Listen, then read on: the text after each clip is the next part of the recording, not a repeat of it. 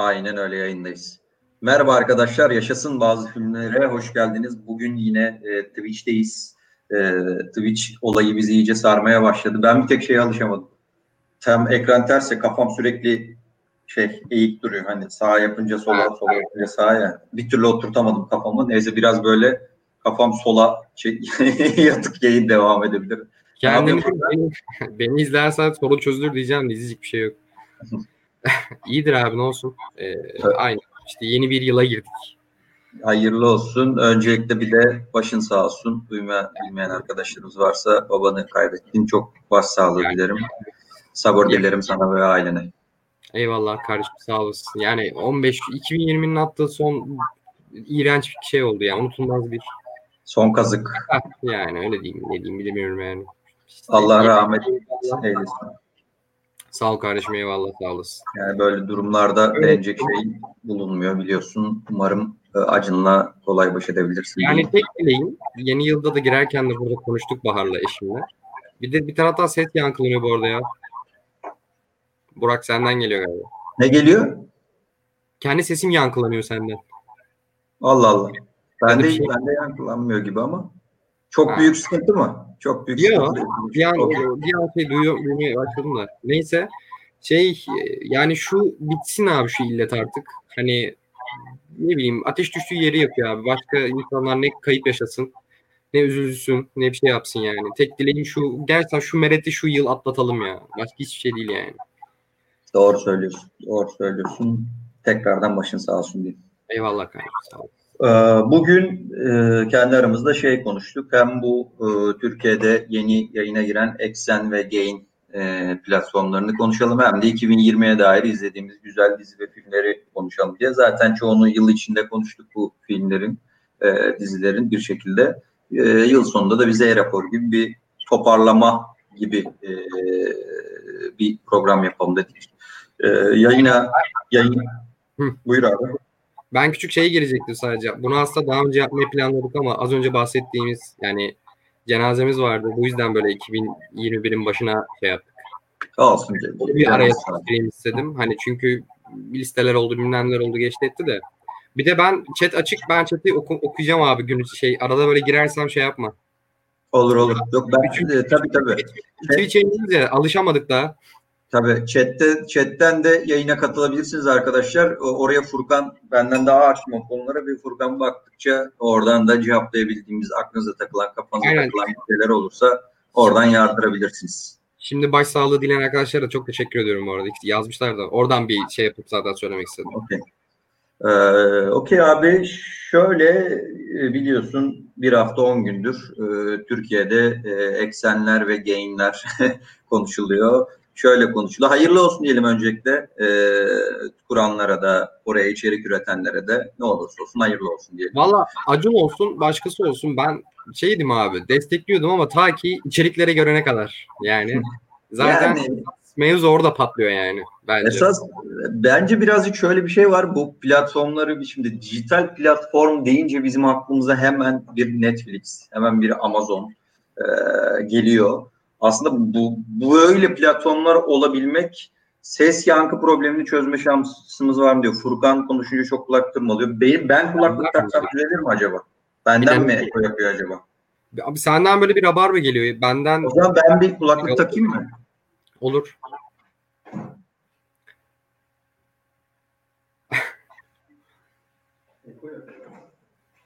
Yani umarım benden yankılanmıyordur. Hala ses geliyor mu bu arada böyle bir cızırtı bilmem ne ben konuşunca? Benden belki düzeliyordur. Tak bakalım abi.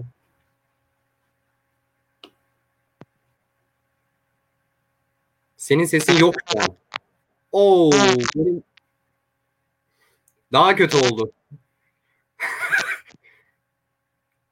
Senin sesin gelmiyor. Ben konuştukça inanılmaz hızlı yapıyor şu an. Allah Allah. Şimdi nasıl? Şimdi iyi. Abi Kendimi birazcık duyuyorum. biraz, yani çok eko yapıyorsa da çok özür dileriz. Bir sonraki yayına inşallah çözülür. Benim bilgisayarın ses girişinde falan bir sorun olabilir. Ona baktırmam lazım ama şimdilik kusura bakmayın diyelim. Ee, Böyle devam edebilecek miyiz ki diyeceğim de. Bakayım. Yankı kesildi tamam. Ha okey tamam. Ya Kesildiyse. ben duymuyorum en azından. Duyan varsa ya- yazsın Evet, bari. ben de bu arada seninle konuşurken bana gelen seste bir sorun yok. Hani dinleyen arkadaşlarımızda bir sorun var mı? Eğer çok büyük bir sorunsa yazarlarsa e, yine oradan şey yaparız. E, yeni aboneler geliyor. Tekrar hoş geldin. Hepiniz Mobot gelmiş. Temiz şu an diyorlar. Okey. Böyle devam edelim. Yine bir sorun çıkarsa oraya yazarsınız. Biz de e, kendimizce onu düzeltmeye çalışırız elimizden geldiğince. Tekrar gelirsek eksen ve game muhabbetine şöyle bir durum var. Bizim aklımıza dijital denince hemen doğal olarak çok normal bu. Netflix geliyor çünkü neden artık e, Netflix şöyle bir şey. O klasik şey geyiği vardır ya Selpak geyiği vardır ya hani e, Markalar, markaların şeye dönüş. Aynen. neredeyse ilklerden biri olması, Netflix'e çok büyük olması, giderek büyümesiyle beraber dünyada sadece bu arada Türkiye'de özgü değil, dünyadaki e, dijital platform denince akla ilk gelen e, kurum doğal olarak Netflix. Şimdi Türkiye'de de bir dijital platform açılma meselesi e, söylenince, konuşulunca doğal olarak akla ilk gelecek gelen şey ve kıstas Netflix oluyor ya da Amazon oluyor. Hadi velhasıl bu işi Türkiye'de ilk yapan Blue TV oluyor. Blue TV aslında görece bu biraz önceki saydığımız platformlara daha yakın işler yapıyor. Birazcık onları Netflix'in rol modeli aldığı Blue TV'nin çok da e, bilinmeyen bir e, detay değil zaten. Ama Blue TV'nin de şöyle bir dezavantajı var. Netflix, yani Netflix bir kere izlenme alışkanlıklarını değiştirdi. Nasıl değiştirdi? En basit şey şu. E, büyük bir şov yapıyor Netflix. Şunu yapıyor. 8 bölümlük yani bölüm başı 50 milyon dolarla maliyeti olan diziler çekiyor. Crown'lar falan öyle. 50 milyon dolar falan bölüm başı. Yani 8 bölüm sen e, dö, ne yapıyor yine matematikte şey yaptık. 400 milyon dolarlık bir dizi çekiyor ve bir kere de koyuyor Netflix. Yani her hafta her hafta koymuyor. Bir kere de o 8 bölümü koyuyor ve şeyle de uğraşmıyor bu arada.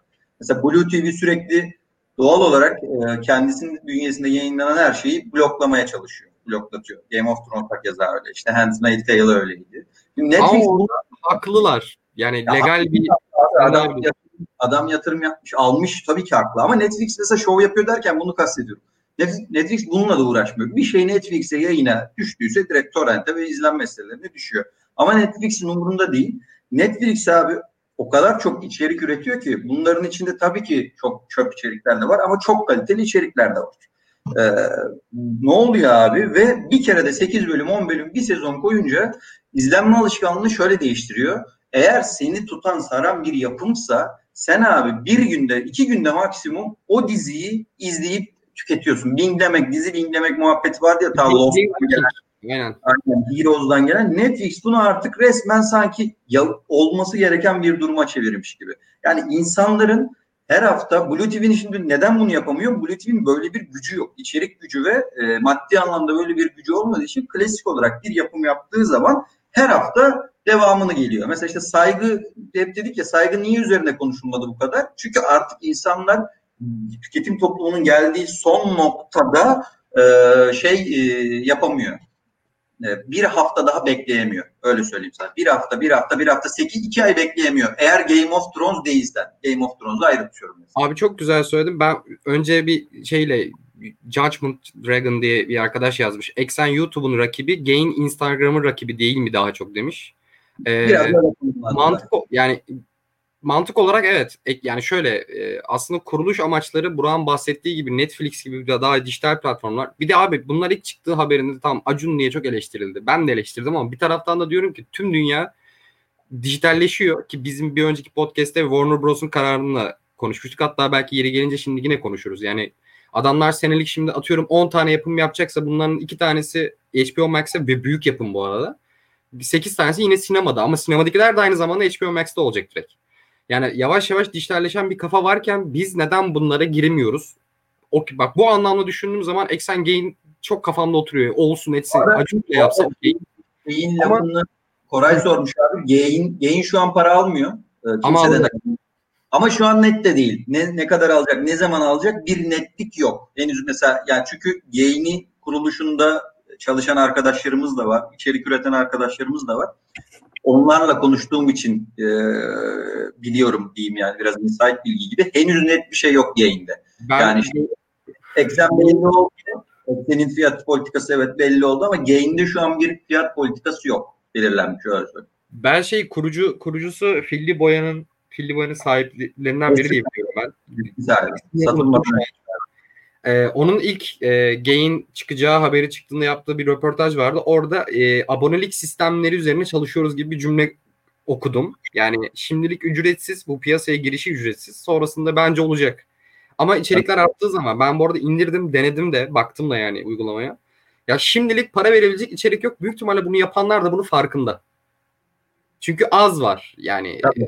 Az var ve zaten e, konsept olarak çok kısa kısa e, yapımlar olduğu için büyük ihtimalle ilk olarak piyasaya ücretsiz girmelerini mantıklı bulmuşlar. E, ama sonradan bence içerikler çoğaldıkça orası bir abonelik sistemine geçecek. Ha, Şöyle- şey, pardon abi şeye ba- başa saracağım. İşte şey demiş ya e, YouTube ve Instagram rakip olarak. Abi içerikler ortaya çıktığı zaman dediğine geliyor arkadaşın. Yani Eksen şu an yaptığı yap yani programlarıyla ki bu arada çok kötüler. Yani gerçekten çok kötüler. YouTube'un rakibi rakibi YouTube olarak görmüş. Netflix falan değil yani. O çok saçma. Yani istiyorsan bunun üzerine konuşalım. Hatta sen de senin yorumuna da çok güldüm. Oraya, oraya bağlayacaktım abi. İşte yani bizim aklımızda keşke öyle olsa. Ben de öyle düşünüyorum. Dijital platform denince aklımıza bizim şey geliyor. İyi içerikler, iyi yönetmenler. Günümüzdeki klasik medyada şans bulamayan yönetmenlerin e, birazcık daha böyle daha kreatif işlerini, daha riske risk alınabilecek işlerin yayınlanmasını biz dijital e, şeyde istiyoruz platformlarda. Ama şimdi Acun Acun'un Acun bunlarla ilgisi yok. Acun'un meselesi derdi sinema, iyi dizi, iyi film falan değil. Acun şimdi bir şey yapıyor. Şimdi ben şöyle, baştan şunu sö- söyleyeyim kendi adıma. Bu da bir, sonuçta kayıt altına alınan bir yayın. Ben tutmayacağını düşünüyorum. Ama çok da kendime de güvenmiyorum. Bana da güven çünkü ben TV8'inde tutmayacağını düşünüyordum. yani baktığın zaman. Ama neden tutmayacağını düşünüyorum derken şu yüzden düşünüyorum. Bir kere şöyle bir algı yarattı Acun. Yaklaşık 1 milyara yakın para harcadığını söylüyor. Bence yalan abi. 1 milyara yakın para harcayarak belli abone sayılarıyla şey yapamazsın. Ee, yani şu şu anki fiyatlarla reklamla alsan şey de alsan kurtaramazsın. İmkanı yok. Çok basit bir matematik. Bence birazcık Acun oraya hype'lıyor. Ya 1 milyar değil de o para tabii ki yine harcamıştır. Ama 1 milyar değil o para oradan birazcık hype yaratmaya çalışıyor. Ben o paranın bu arada 1 milyarsa eğer bir mümkün ama şu anlamda yani uygulamanın e, kullanıcı dostluğuna, serverına, arayüzüne bilmem nesi değil. Büyük ihtimalle yapımlar için harcamış bunu. Yani yapımlar da gördük. YouTuber'ların hepsini toplayıp YouTube'dan bütün videolarını sildirip onları bayağı kurumsal bir yapıya yerleştirmiş yani. Ya bu Ya. resmen politik ben ona güldüm en çok mesela. Yani Allah aşkına pazara giriyoruz ama bununla mı giriyoruz'a geldim. Yani e, YouTube zaten premium üyelik hali hazırda zaten var. Bir de e, birçok içerik üreticileri için katıl e, imkanı da sunuldu. E, on, yani katıl butonuna tıklayıp bir bağış verip e, onlara özel içerikler tüketildiği zaman onlara ulaşma imkanı sunuyor sana. Yani Acun'un yaptığı tek şey şu aynısını ben yapayım YouTube'a değil bana para verin. Hatta aldığı içerikle işte konuşanlar örneği vereceğim. Çünkü sanırım onu bir tek bu, o yaptı bunu. İmzayı attığı an ücretsiz erişimi olan bütün YouTube videoların hepsini silmiş mesela. Yani da- seve durumuna getiriyor mesela. Bu çok, çok kötü bir pazarlama yöntemi yani. Çocuğun bence yaptığı tek bir yanlış hareket var. Bu Hasan Can'ın çok konuşuluyor. O yüzden da, da şey yapmak istedim. Biraz değinmek istiyorum. Biraz da eskiden bir tanışıklığım var. Çok samimi mı? Oturup muhabbet etmişliğim var abi ortak arkadaşlar falan. Çocuk eskiden beri çok çabalayan bir çocuk. Okey. Ee, Sen senarist bir karakter zaten. Evet yani ama şöyle bir durum var tamam mı? Şimdi Exzen'e geçmesinde bence hiç kimse bir şey diyemez. Bak açık Hmm. Çünkü bir de bizim içerik tüketen insanlarda şöyle bir tavır var. Bu YouTube alışkanlığı ya. Abi herkes bir şey üretsin. Herkes onu izlesin. E bu insanlar nasıl yaşayacak? Kimse bu tarafını düşünmüyor. E abi tamam biz de seviyoruz bedava içeriği ama şimdi YouTube'dan gelen arkadaş ben müzik şirketinde çalıştığım için biliyorum YouTube'dan öyle i- inanılmaz paralar gelmiyor. Yani tamam. Sponsorla sadece olursa Evet, yani. sponsor üzerinden çalışırsan bu iş çok işlemeye başlar. E, sürekli sponsor olabilmenin de bir garantisi yok. Yani YouTube'da sponsor olmadan inanılmaz bir para kazanma durumu gibi bir şey yok. Önce bunu bir yani oturtmak lazım kafada. Şimdi çocuğun egzene geçmesinde bence hiçbir sorun yok. Ya egzene geçti diye e, çocuğu böyle çarmıha geleceklerdi kısmı egzene geçtiği için gelen eleştiriler bence yanlış. Şu eleştiriler doğru bence. Ya o 28 yayını kaldırmış ya işte YouTube. Aha. Bunu Çocuk kendisi bile isteye kaldırmamıştır tabii ki doğal olarak. Bunu Acun diyor. Acun diyor ki sen bunları kaldıracaksın. Ben sonra bunları eksene yükleyeceğim. Doğal olarak Acun da kendisi yatırım. Abi sebebini sana söyleyeyim mi? Ha buyur abi. Konuşanlar sadece sanırım son 8 ayda pandemi süresince hayatımızda vardı. Hı-hı. Adamın ilk programını gerçekten böyle yani yanlış olmasın abim takip ediyor. Ben de oradan duymuştum hatta bu konuşanlar programını. Bir iki bölüm ben de izlemiştim sıkıntıdan. E, abi ilk bölümleri çok fazla izlenmeyen bir program. Sonradan tuttuğu için insanlar geçmişe yönelik çok fazla izlemeye başladı. Tabii. Abi adam bir yakalıyor 28. bölümden mesela. Sevdi diyelim karakteri tamam mı? Onun ilk bölümünü, ikinci bölüm, üçüncü bölümünü de izliyor. Yani doğal olarak eksene geçtikten sonra Acun'un eski programların hala tık almaması veya da o tıkı da eksende alması için büyük ihtimalle sildirmiş olabilire geliyorum ama yine yine ya, öyle saçma yani. Ya tabii ki öyle. Şimdi bu sistemin içine baktığın zaman Acun Acun'un bunu e, doğruluğunu yanlışını bahsetmiyorum. Çocuğa içeriklerini silmelisin demesini ya anlamak lazım. Doğruluğu bak doğruluğu yanlıştı başka bir muhabbet. Şimdi adam oraya bir yatırım yapıyor herif kendince diyor ki bunları kaldıracaksın buraya koyacaksın. Çocuğun da o anlaşmayı imzalıyorsa bunu kabul etmeme şansı zaten yok. Sadece burada süreci yönetememek. Şimdi bunu yapacaksan düzgünce seni seven bir kitle çünkü çocuk bayağı sevildi. Ya benim sevdiğim bir mizah değil. Tamam bazı Yani bir yani videosu 5 milyon izleniyor yani. Genel olarak bana hitap eden mesela bir şey değil. e, bir e, mizah anlayış değil ama çok genele hitap ediyor. E, ve çocuk bunu kaldırıyor. Okey. Şimdi kaldırırken o kurduğun iletişim çünkü hep kendisi samimiyetten prim yaptığını söylüyor. Bunu açık açık söylüyor. Ben biz çok samimiyiz diyor. Ben çok samimiyim diyor. Okey samimisindir. Şimdi eğer samimiysen çıkacaksın bunu da diyeceksin ki kardeşim bu anlaşmalar böyle böyle böyle olduğu için ben bunları yayından kaldırdım ve orada yayınlanacak. Kusura bakmayın ben de para kazanmak istiyorum. Ya bir açıklama yapmış aslında yine kendince samimi bir açıklama ama video kaldırma kısmında çok da böyle detaylıca girmiyor. Zaten insanların çoğunun tutulduğu noktada kardeşim tamam sen Exxen'le anlaşmış olabilirsin ama diyor hani şeyleri niye kaldırdın orada da. Evet niye kaldıracak? Acun kaldırdı diyor abi yani şeye baktığımız zaman. Doğru, doğru. Öyle bir açıklaması vardı galiba onun ya. Tabii var. Ya şimdi buradan tekrar şeye bağlayacağım. Burada Koray şey demiş. O kitlenin ben 10 lira vereceğini zannetmiyorum. Hani aynısı TV'de var, YouTube'da var falan demiş ya. Burada bence Koray abi beyaz yakalıların salaklığını biraz hafife alıyor.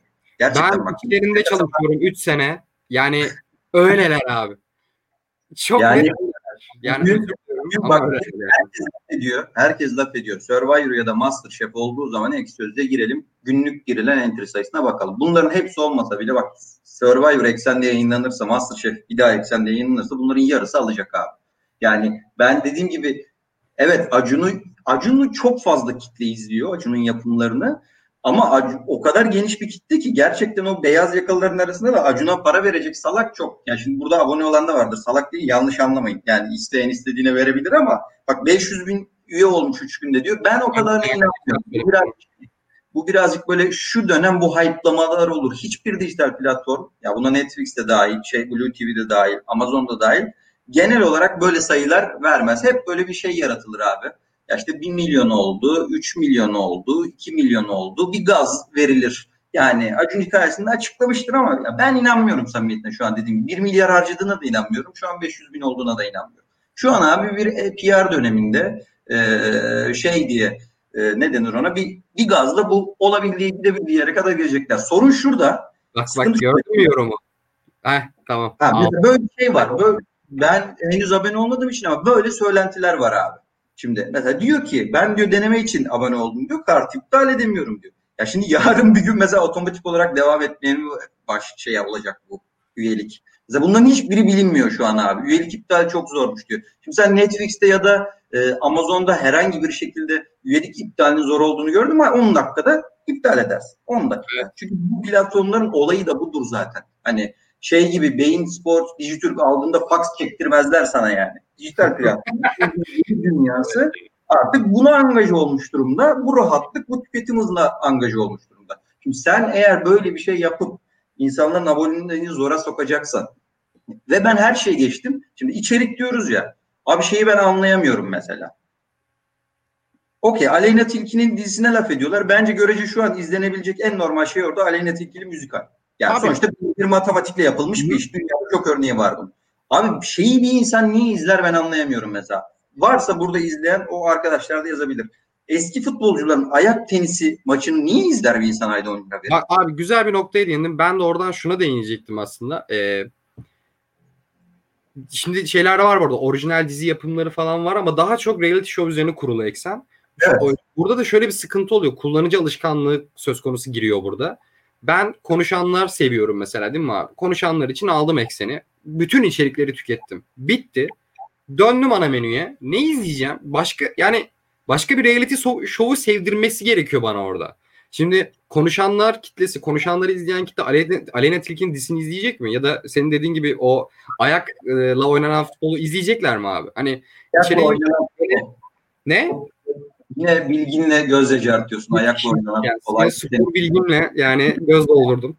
Hani bundan bahsediyorum. Mesela Netflix Netflix'in mesela arayüz şey e, içerik havuzu çok daha iyi abi. Her kitleye göre var. Sen orada işte e, Mindhunter izledin. Çıktığın zaman bir David Fincher filmine denk gelebiliyorsun. Ya da başka bir dizi daha izleyebiliyorsun. Çöp diziler de var. E, onun da seveni var. E, ama onun da seven şeyi o kadar fazla ki e, yine izlemeyi bırak abi bitirdin diyelim o aptal diziyi çıktığında yine başka bir tane daha bulabiliyorsun yani o kitleyi yine içeri tutacak içerik tüketmeye devam ediyor. Abi Eksen'in bu kadar reality show'lara yatırım yaptırmasının bir dezavantajı bu olabilir. ben aldım abi Aleyna Tilki'nin dizisi için. izledim bitti. E geri dönüyorum ona menüye. Benlik hiçbir şey yok başka her kitlenin seveceği bir YouTuber koymuş oraya ama hani bekliyorlar herhalde. Yani böyle düşünmüş olabilirler mi? Hani bunu izleyen bunu da izler herhalde. Olabilir. Bu arada bu arada Çok ayak çünkü. Ayak ayak tenisinde Galatasaraylılar kazanıyormuş. Spoiler. Ayakla oynanan futbol değil ayak tenisi daha mı mantıklı gerçekten yani bir düşün abi. Neden biliyor musun? Hayır. Araya bir tenis koyuyorlar. Raket yok. Normal futbol topuyla tenis okay. Abi sıkıntıdan neler. Neyse. Ya burada tekrar şeye bağlayacağım. Ee, mesela Gain'de bambaşka bir şey çıktı. Mesela Gain'de şu an sadece telefondan. Mesela orada da bir netlik yok. Acaba e, başka mobil cihazlar, başka cihazlarda işte akıllı TV'lerde falan olacak mı diye. Şimdi sadece telefondan olursa bence bu iş yürümez. Gain özelinde de. Abi çok o da çok acayip bir içgörü. Yani tuvalette bile izleyebileceğin e, böyle içerik havuzu falan demişler de. Yani çok garip. Yani pandemi döneminde insanların edindiği alışkanlıklara güveniyorlarsa pandemi bittiğinde zaten kafadan sıçtılar. Evet. Ben herkesin öyle oturup da saatlerce telefondan bir şeyler izlediğine çok inanmıyorum abi. Bir şey bu arada bir istatistik bilmiyorum. Varsa da hani paylaşın yani dumur götlü gibi olayım yani onun karşısında. Ama bu pandemi süresince geçerli bir şeymiş gibi geliyor bana. Berkay Bak, yazmış. Kuyu, çok, kuyu diye. Bir de şey e, ondan önce Berkay yine şey demiş ona cevap vereyim. Apple Store'larda uygulama yapmayıp HDMI önerisi bu çok iyiymiş abi. Çünkü hani ulan bunu mesela cevaplamazsın ya. Exxen'de böyle bir şey varmış. Hani televizyonda nasıl izleyebilirim diye cevap şey HDMI evet. kablo bilgisayarınıza ba- televizyonunuza bağlayabilirsiniz. Bir şey yazmıyorsun. Teşekkür ederiz 2020 yılında bu bilgiyi verdiğiniz için falan diye abi. Quibi meselesi de şöyle. Tam olarak bence birebir Quibi ile aynı değil. Evet Quibi battı ama Quibi'nin şunu da düşünmesi lazım. Çünkü Quibi üzerine abi ben birkaç şey okumuştum. Orada Quibi'nin batış sebebi bu izlenme alışkanlıklarından ziyade kötü içerik yapması deniyor yurt dışındaki çoğu şeyde. Çünkü Quibi'ye bir sürü geçen gün bu Blue TV'den ayrılan Sarp böyle bir flot yapmış. Oradan okudum. Eski Blue TV'nin genel yayın yönetmeni. O diyor ki e, Quibi'ye 7-8 tane büyük e, stüdyo büyük yatırım yaptı başta zaten diyor. Ama diyor Quibi'nin batış sebeplerinin büyük ya tabii ki bu net bir şey yok ama büyük en büyük sebeplerinden biri kötü içerik e, seçimi, tercihi gibi bir nokta var. Şimdi burada Gain'in şöyle bir şey olabilir. Gain abi en azından şu an e, tam olarak Gain'in sorunu şu bence. Gain'in ne platformu olduğu kafada oturmuyor ilk Gain'e girdiğin zaman. Şimdi bir haber çıkıyor, bir işte orada e, işte Koray'ın dediği gibi bir Lefter belgeseli var. Oradan çıkıyorsun bir dizi var. Mesela şey çok iyi diyorlar. Ben hala izleyemedim. Engin Günaydın'la Demir Yıldar'ın e, günde 10 bin adım. Öyle, öyle bir şey vardı. E, onun dışında Zeynep Dadağ'ın bir e, şeyi var, dizisi var. O da psiko, psikiyatr yine üzerine bir dizi. Terapi. Zeynep e, terapi izlemedim ama Zeynep Dadağ'ın iyi bir yönetmen olduğunu biliyorum. E, tanırım iyi insandır diyeyim öyle diyeyim. Kadir Tepe kardeşim hoş geldin bu arada. Arada şimdi hoş geldin. De. Öyle söyleyeyim. Şimdi şöyle bir orada bir ayrıntı giriyor. Anladığım kadarıyla Acun çok genele hitap edecek. Çok genele ama YouTube kim varsa YouTuber, Instagramer herhangi bir şekilde show dünyasında genel insanların e, genel kitlenin sevdiği kim varsa oraya toplayacak ve içerik yapacak. Gain tam aksine tam zıttı. E, Gain daha tırnak içinde bunu tırnak içinde söylüyorum. Daha niş bir kitleye hitap etmeye çalışıyor. Onlar hitap ediyor abi. Instagram'da sürekli story işte IGTV izleyen kitleye yapıyor. Ya da bu pandemi dönemince canlı yayınlar çok fazla popüler oldu ya. Hı hı. İşte bun, bak bunları böyle düşünüyorlar ama pandemi bir günden sonra kalkacak. Belki canlı yayın izlemeye devam edecek insanlar bilmiyorum. Ama canlı yayın içerikleri de öyle amşam çok iyi değil. Bak sen izlemişsin, yorum yapmışsın. Ben gerçi başından beri çok sevmiyorum da. Yani mücbir sebeplere güvenerek çıktı Gain. Ki en büyük kurşunu da Tabii. oydu zaten. Bence en büyük hatasını da orada yaptı. Şöyle söyleyeyim sana. E, mücbir sebepleri ben pandemide izledim abi. Ee, sevip sevmek başka bir şey ama kendilerince bir şey yarattılar. Instagram üzerinden olması, e, mavi tıklı insanların sürekli yayına katılması, ilk defa bir, bu kadar çok ünlüyü bir arada samimi bir şekilde görüp, yani diyorum ya para versen çıkaramazsın o ünlüleri o kadar, e, o Instagram yayınlarını. Oradan mücbir sebepler kendince bir ekosistem yaratmıştı. Ama şimdi sen e, yılbaşı programını yarı canlı yarı e, banttan yaparsan ya da senin tüm bu pandemide 5 ay boyunca 6 ay boyunca dalga geçtiğin şeyleri orada yapmaya çalışırsan saçma sapan Suez skeçleri yapmaya çalışırsan e okey tamam herkes izledi sizi ama şimdi bakıyorsun yorumlara 100 kişiden 80'i 90'ı e, şey e, beğenmedi yayını. Bak şey tweet'i şey tweet'i vardı diyor. Gain Cihangir Kadıköy arası gidip geliyor. Eksen Taksim Bağcılar'da bu tweet'te Tancan atmıştı. Tancan Fümen. Ee, onu e, bilen e, biliyordur. Çok e, şey bir insandır. Onda Twitch yayınları var. Severim ee, ben. Uğur'la beraber güzel konuşurlar onlar. Oyun e, üzerine, film, sinema üzerine ve hatta emniye üzerine de yayınlar yapıyor. Tancan'ın tweetiydi. Bu çok doğru bir tweet bence. Birazcık aslında kastettiğim şey buydu. E, birazcık gain gain şimdi bunu nereden anlıyorsun? E, ben şimdi Kadıköy'de oturuyorum. Yayını, yayında yayın yapan, e, şimdi içerik üreten insanların çoğuyla bir şekilde bir temasım, bir diyaloğum var bir şekilde. Şimdi eksene bakıyorsun eksendeki insanlarla bir temasım yok ama oradakiler çok daha zengin falan. Yani anladın mı yani? Çok daha genele iş yaptığı için ben aslında şunu isterdim burada. Gain'in de eksen gibi bir platform olsa Zeynep da eksende Acun dizi çektirse atıyorum. İşte o Hı. zaman mesela neden? Çünkü bu art house sinema dediğimiz bağımsız sinemacılar için bir e, bu platformlar bir kapı açar mı diyoruz ya biz. E, Acun'un yaptığı abi şu an e, şey ne denir ona? Ee, dediğin gibi senin YouTube'a rakip olamaz tabii ki öyle bir şey yok da. E abi biri demiş ya sağ olsun YouTube'daki e, çer çöpü ne kadar varsa toplamış diye bir şey demiş. Ya, ya abi. Evet bir de o var yani. Bu arada aralarında sevdiğim insanlar da vardı. Onları görünce de üzüldüm bu arada. Mesela bak Can Sungur'dan bahsettik. Can Sungur, Can Bonomo ile Gain'de şimdi oyun holdingi yanlış hatırlamıyorsam ismini öyle bir içerik yapıyor. Eksen'de de Volkan Öge'yi gördüm. Çok da severim kendisini. Bates Motel Pro. Şimdi yani, mesela Volkan bir şey diyemeyeceğim. Burada Volkan Öge'ye bize şey bence çok önemli burada. Ee, geçen nesille konuşuyoruz böyle tamam mı goy goyine. Dedim ki Furkan'la bizim programa Acun gelse kabul etmeyiz. Nesil de salak salak konuşma dedi. Doğru. Salak, salak salak konuşma dedi. Dedi ki Furkan'a sordum mu iş dedi. Ya en azından şey derim diyorum Furkan. O kadar laf edip egzende olmaz. Yani anlatabildim mi? O kadar e, bak, şey onu düşünür, bak şöyle düşünüyorum. Teklif geldi. Ee, Araya bağlı. kabul ederiz ama bir 5 dakika düşünürüz en azından diye düşünüyorum. Hayır şöyle. Mesela atıyorum ama şöyle söyleyeyim. Gain'den bir teklif gelse kabul edersin. Anlatabildim mi aradaki farkı? Ya evet. Anla, ya aslında bu biraz daha şey oldu. Ne denir ona? Ee, daha böyle bunca konuşmamıza şeye çok betimsel bir açıklama oldu. Eksenden teklif gelse bence sen de ben de şu an boş konuşuyor da olabiliriz. Acun önümüze 5 milyon koyar. o zaman bambaşka burada özürler diliyor olabiliriz falan ama. Geçmişe yönelik podcastleri siliyormuşuz böyle. Aynen falan. Ama şunu demek istiyorum. Eksen dese ki ya biz o kadar laf ettik şimdi boş ver falan dersin. Ama gain gelse dersin ki bakarsın ne yapmak istiyorsunuz konuşursun kabul edersin. Birazcık böyle bir fark var aralarında. Ben şöyle Ve... kabul edebilirim abi. Sözünü kestim pardon da. Bu formatın aynısını taşımayalım başka bir şey yapalım. Kurmacı olabilir bilmem ne olabilir. Yani anlatabildim demek istediğimi? Anladım. Çünkü bu formatın aynısını bir de paralı yap- yapmaya belki okey bir ihtimal yani. Yani farklı bir şey yapmaya ben zaten buna kızıyorum abi. Hani bakıyorsun farklı hiçbir şey yok. Ya farklı 2-3 tane orijinal dizi yapmış iki e, uygulamada. Biri nispeten diğerine nazaran çok daha çer çöp gözüküyor. Hani diğeri biraz da işte Engin Günaydın'la olan diğeri de mesela Haluk Bilginer ve Onur Ünlü ile beraber bir iş yapmış. Haluk Bilginer zaten her uygulamanın Allah, her başlangıcı kırmızı kurdelesi yani. Açılışı. Haluk Bilginer görmek istemiyorum abi. Bu birazcık yani cümle ama bir, bir süre gerçekten Haluk Bilginer'li bir şey izlemek istemiyorum. Dokuz yani. kere Leyla'dan sonra değil mi?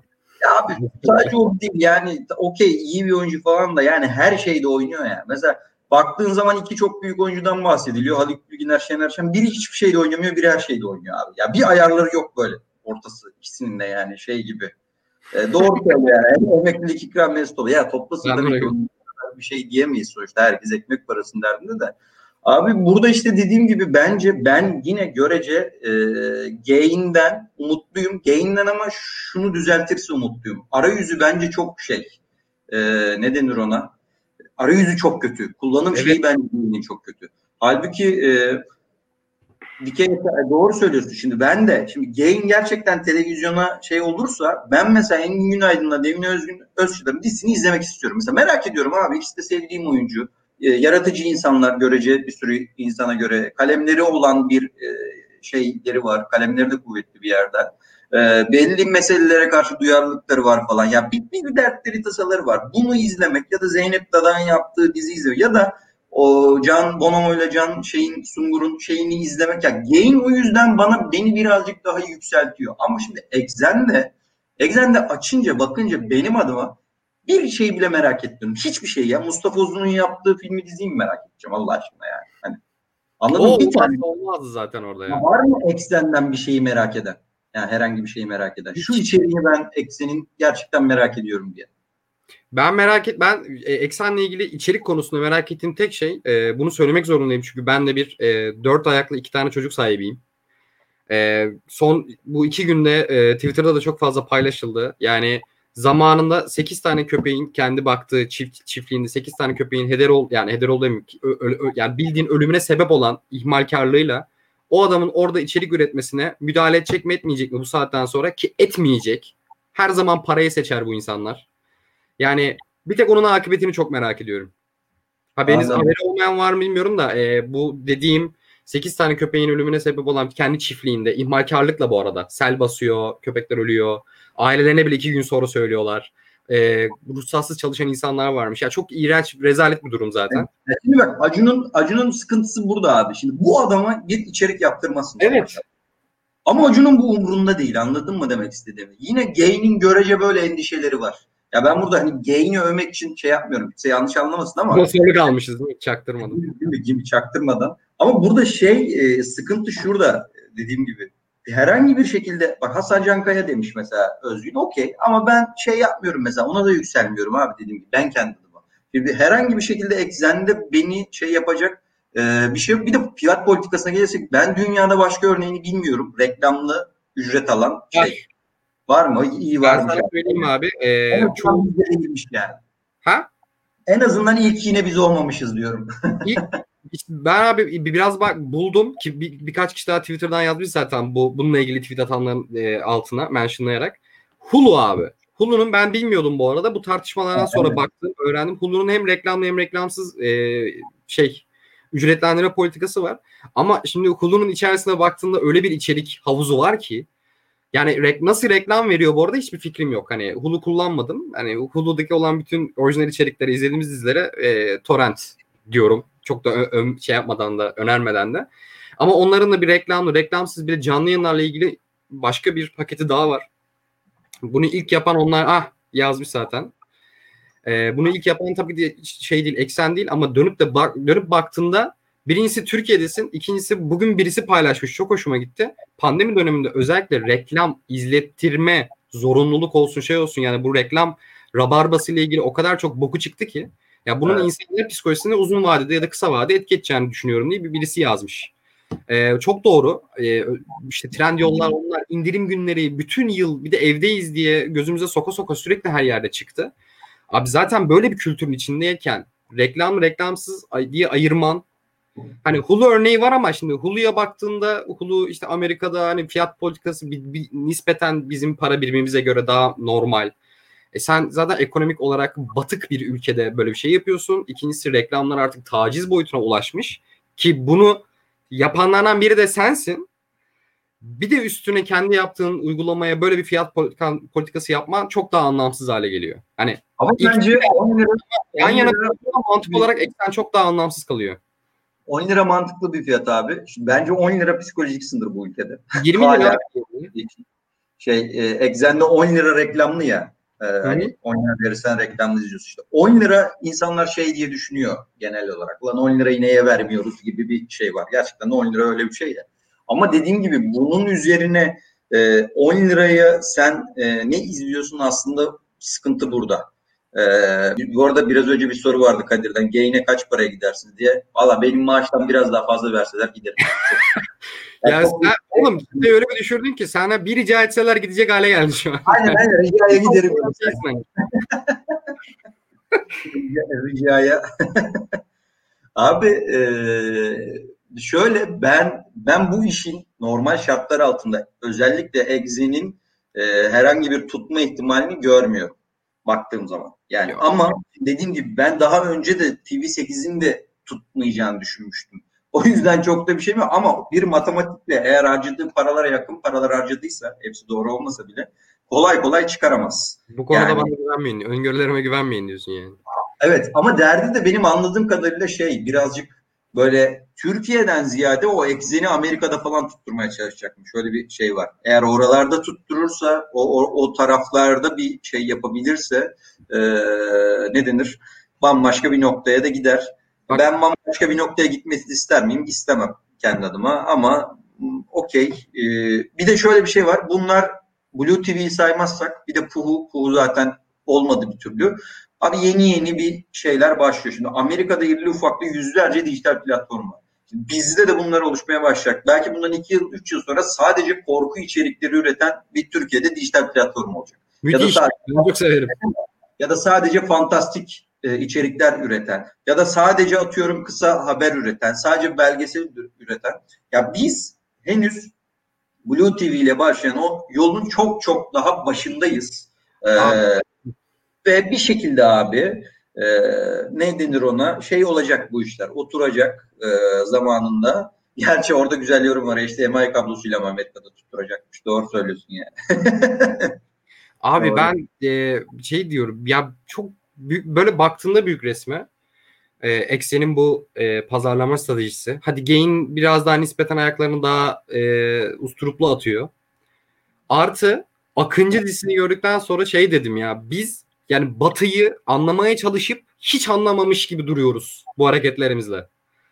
Hani dijitalleşen dünya için bir dijital platform üretiyoruz ama götümüzle anlamış gibi yapıyoruz. Hani ondan sonra bir süper kahraman için Akıncı'ya girme. Akıncı, Akıncı için bir iki bölümünü izleyip ayrıca bir Twitch yayın yapalım.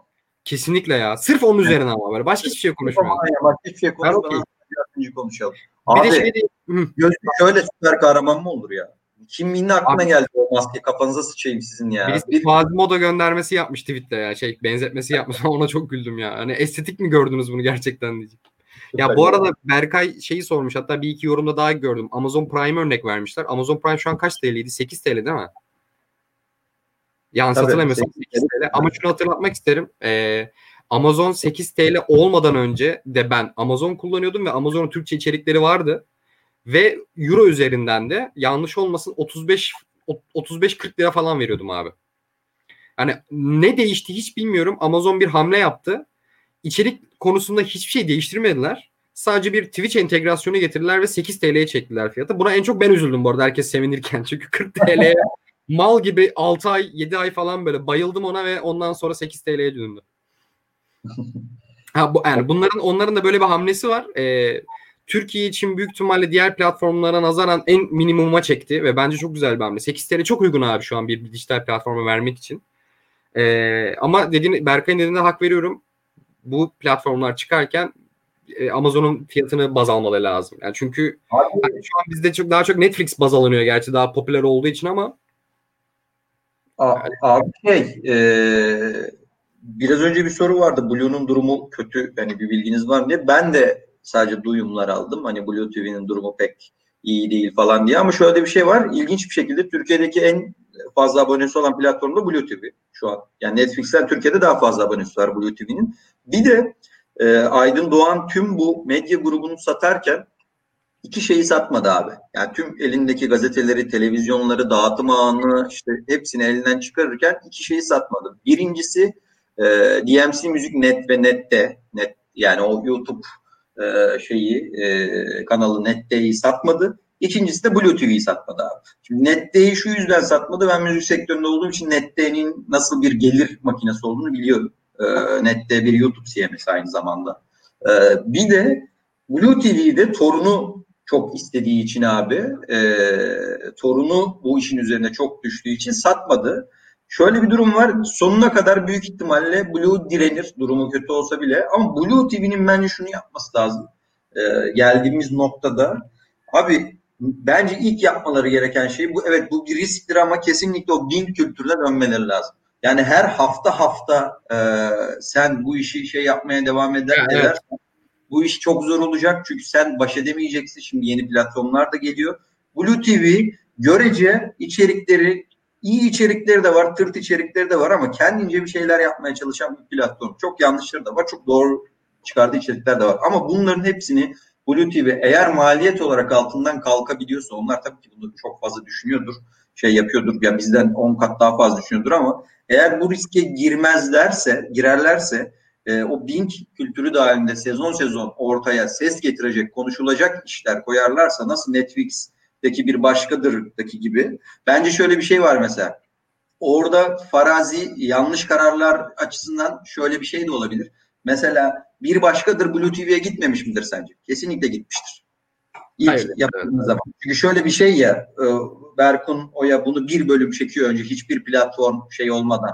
Hı. E, platformla anlaşmadan bir bölüm çekip götürüyor. Netflix kabul ediyor daha sonra. Sence bunu Blue TV'ye de götürmemiş midir? Götürmüştür bence. Bunu bildiğim için söylemiyorum bu arada. Götürmüş bile olur. Sadece bir tahminde bulunuyorum. Bunu kesinlikle götürmüştür. Blue TV'de bir şekilde bence bunu elinden kaçırdıysa mesela bu bence kendi işlerinde düşünmesi gereken bir nokta. Çünkü bir başkadırın e, Blue TV'de yayınlandığını düşünsene. Bence yine bu kadar konuşulurdu bir başkadır. Büyük Tabii ihtimalle. Liste Hatta vardı abone ama. sayıları artardı. Sırf yani bunu duyup. Tabii abone sayısı artardı ve bilinirliği artardı. Yani gibi bence bu Blue TV'nin eğer bu şeyde artık var olması e, gerekiyorsa tüm bu işler daha da e, şey amiyane tabirle çirkinleşecek ve sertleşecek bu platformların rekabeti. E, Blue TV'nin daha riskli kararları almalı. Ben şuna bakarım. Ben bana uygun fiyatlarla kim içerik daha iyi içerik üretecekse daha iyi içerik sunacaksa ben ondan tarafındayım. Bak abi şimdi e, France Blue TV'yi kurtarır ya demiş. Bir konuya değineceğim. Ama bitti mi bu konular? Platform konuları. Eksen Gain bitti mi? Ben ekleyeceğim bir şey var mı? Ufak ufak şeye girelim. Ee... Dur, girmeden önce ben bir şey bahsedeceğim. Oradan e, sana bir soru soracağım. Oradan da filmlere geçeriz. Çünkü aslında yine 2020'de izlediğimiz çok iyi bir e, yapıma bağlayacağım. Daha doğrusu ben izlemedim ama senin izlediğine çok eminim. Abi Blue TV'de Friends gelmiş bu arada hakikaten. Bir de nispeten Blue TV'nin içerikleri bence fena değil. Yani e, şey neydi lan? Yani Normal People e, daha niş kitleye daha bizim sevebileceğimiz birçok dizi var orada mesela. Netflix'te, Amazon'da orada burada çok bulamayacağımız içerikler var. Ya fena değil Blue TV'nin içerik politikası ama gel gelelim ki şu son çıplak mevzusundan dolayı birazcık çok bir Tabii. soğudum oraya da karşı. Neyse evet. Friends gelmiş abi tamam mı? Bizim de ya ben Friends çok sevmem. Ben ben Seinfeld'ciyim. E, Friends'te şeyden açtık yani arkada dönsün diye açtık. Abi bir bölüm şey bu arada herkes girmiş diziye. Ben bilmiyordum bu kadar. E, en son John Favreau geldi abi.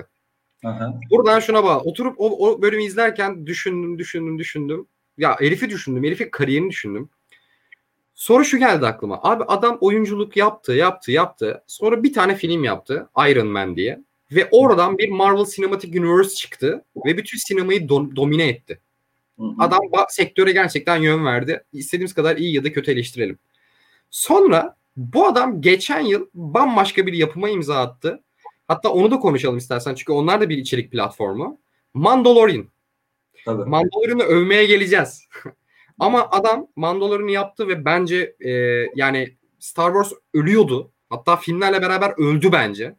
Ve Ölmez. o gerçekten bir... diyelim. Ölmez Star Wars. Star Wars ölmez de Yok, dünyanın şey olarak.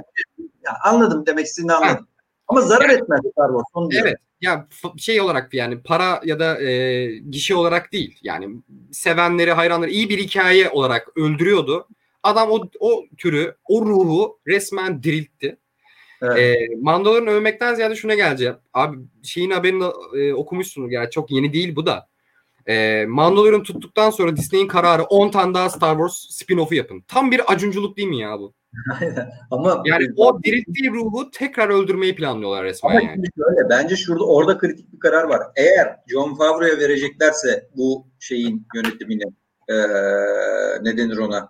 Bu Star Wars evreninin tekrardan bir şahlanma, toparlanma dönemini John Favreau ya da o benzer o kafadaki insanlara vereceklerse bence eee, Disney buradan acayip bir... Bu arada şimdi şunu da söylemek lazım. Platform muhabbetini kapattık okey ama arkadaşlar daha bunlar gelecek. Farkında mısınız? Daha, Daha bu- HBO Max var abi. O girecek hayatımıza ki şu an gümbür gümbür geliyor yani. Disney gelecek, cayır cuyur yani hani e, olan yine bize olacak. Ee, ulan e, büyük ihtimal bence şey olacak. Tüm bu platformlar bu kadar arttıkça torrent olan ilgi de artacak abi. Ne olursa olsun biz her, her birini almaya çalışırsak ayda 250-300 lira para vereceğiz. Sıçarım diyecek Şu an insanlar. bile öyle biliyor musun? Bak Spotify'dı, Netflix'ti, e, Amazon'du, Mubi'de aldım. Ben şu an yani böyle canım gibi sarıldığım tek şey e, uygulama. Abi total bir şey izleyeceğim diye bir entertainment'a yani max yani 100 liraya yakın para veriyorum yani her ay yani. Ha bir taraftan çok sevdiğim için bir taraftan bunun üzerine içerik üretiyoruz diye. Hem merak hem şey. Ama abi bunlar da gelirse dediğin gibi 200-300 liralara falan çıkacak. Neyse şeye geleceğim. Hazır o zaman platformları bitir. Disney'e de arada bir çaktık böyle. Oğlum Ben- torrent önerisi falan vermeyin burada. Banlanır banlanır şey. Oğlum bizim başımıza yakmayın. Aynen. Abi e, ben birinci sezonu çok geç izledim. Mandalorian'ı. E, ya utanarak söylüyorum çünkü çok güzel bir yapım. E, ve ben şey, izlerken şey, şey dedim ilk sezona. Allah'ım bunu dedim Disney mi yapıyor? Yani bunu Disney okey mi verdi buna? E, buna şaşırdım. İkinci sezonu hala izlemedim. Burada pası sana atacağım. E, şöyle iki soruyla atacağım. Ya, bir ya da iki soruyla. E, birkaç yorum gördüm spoilersız. Sadece mantık olarak biliyorum. Bir sezon finali çok güzel diyen var. Eh diyen var. Eh diyenler, eh diyenlerin dediği şey de şu. E, orijinal e, Star Wars lore'una bağlamış birkaç şeyi. Oradan Aynen. böyle buna bir e, burun kıvıran tayfa gördüm. Haksız değiller.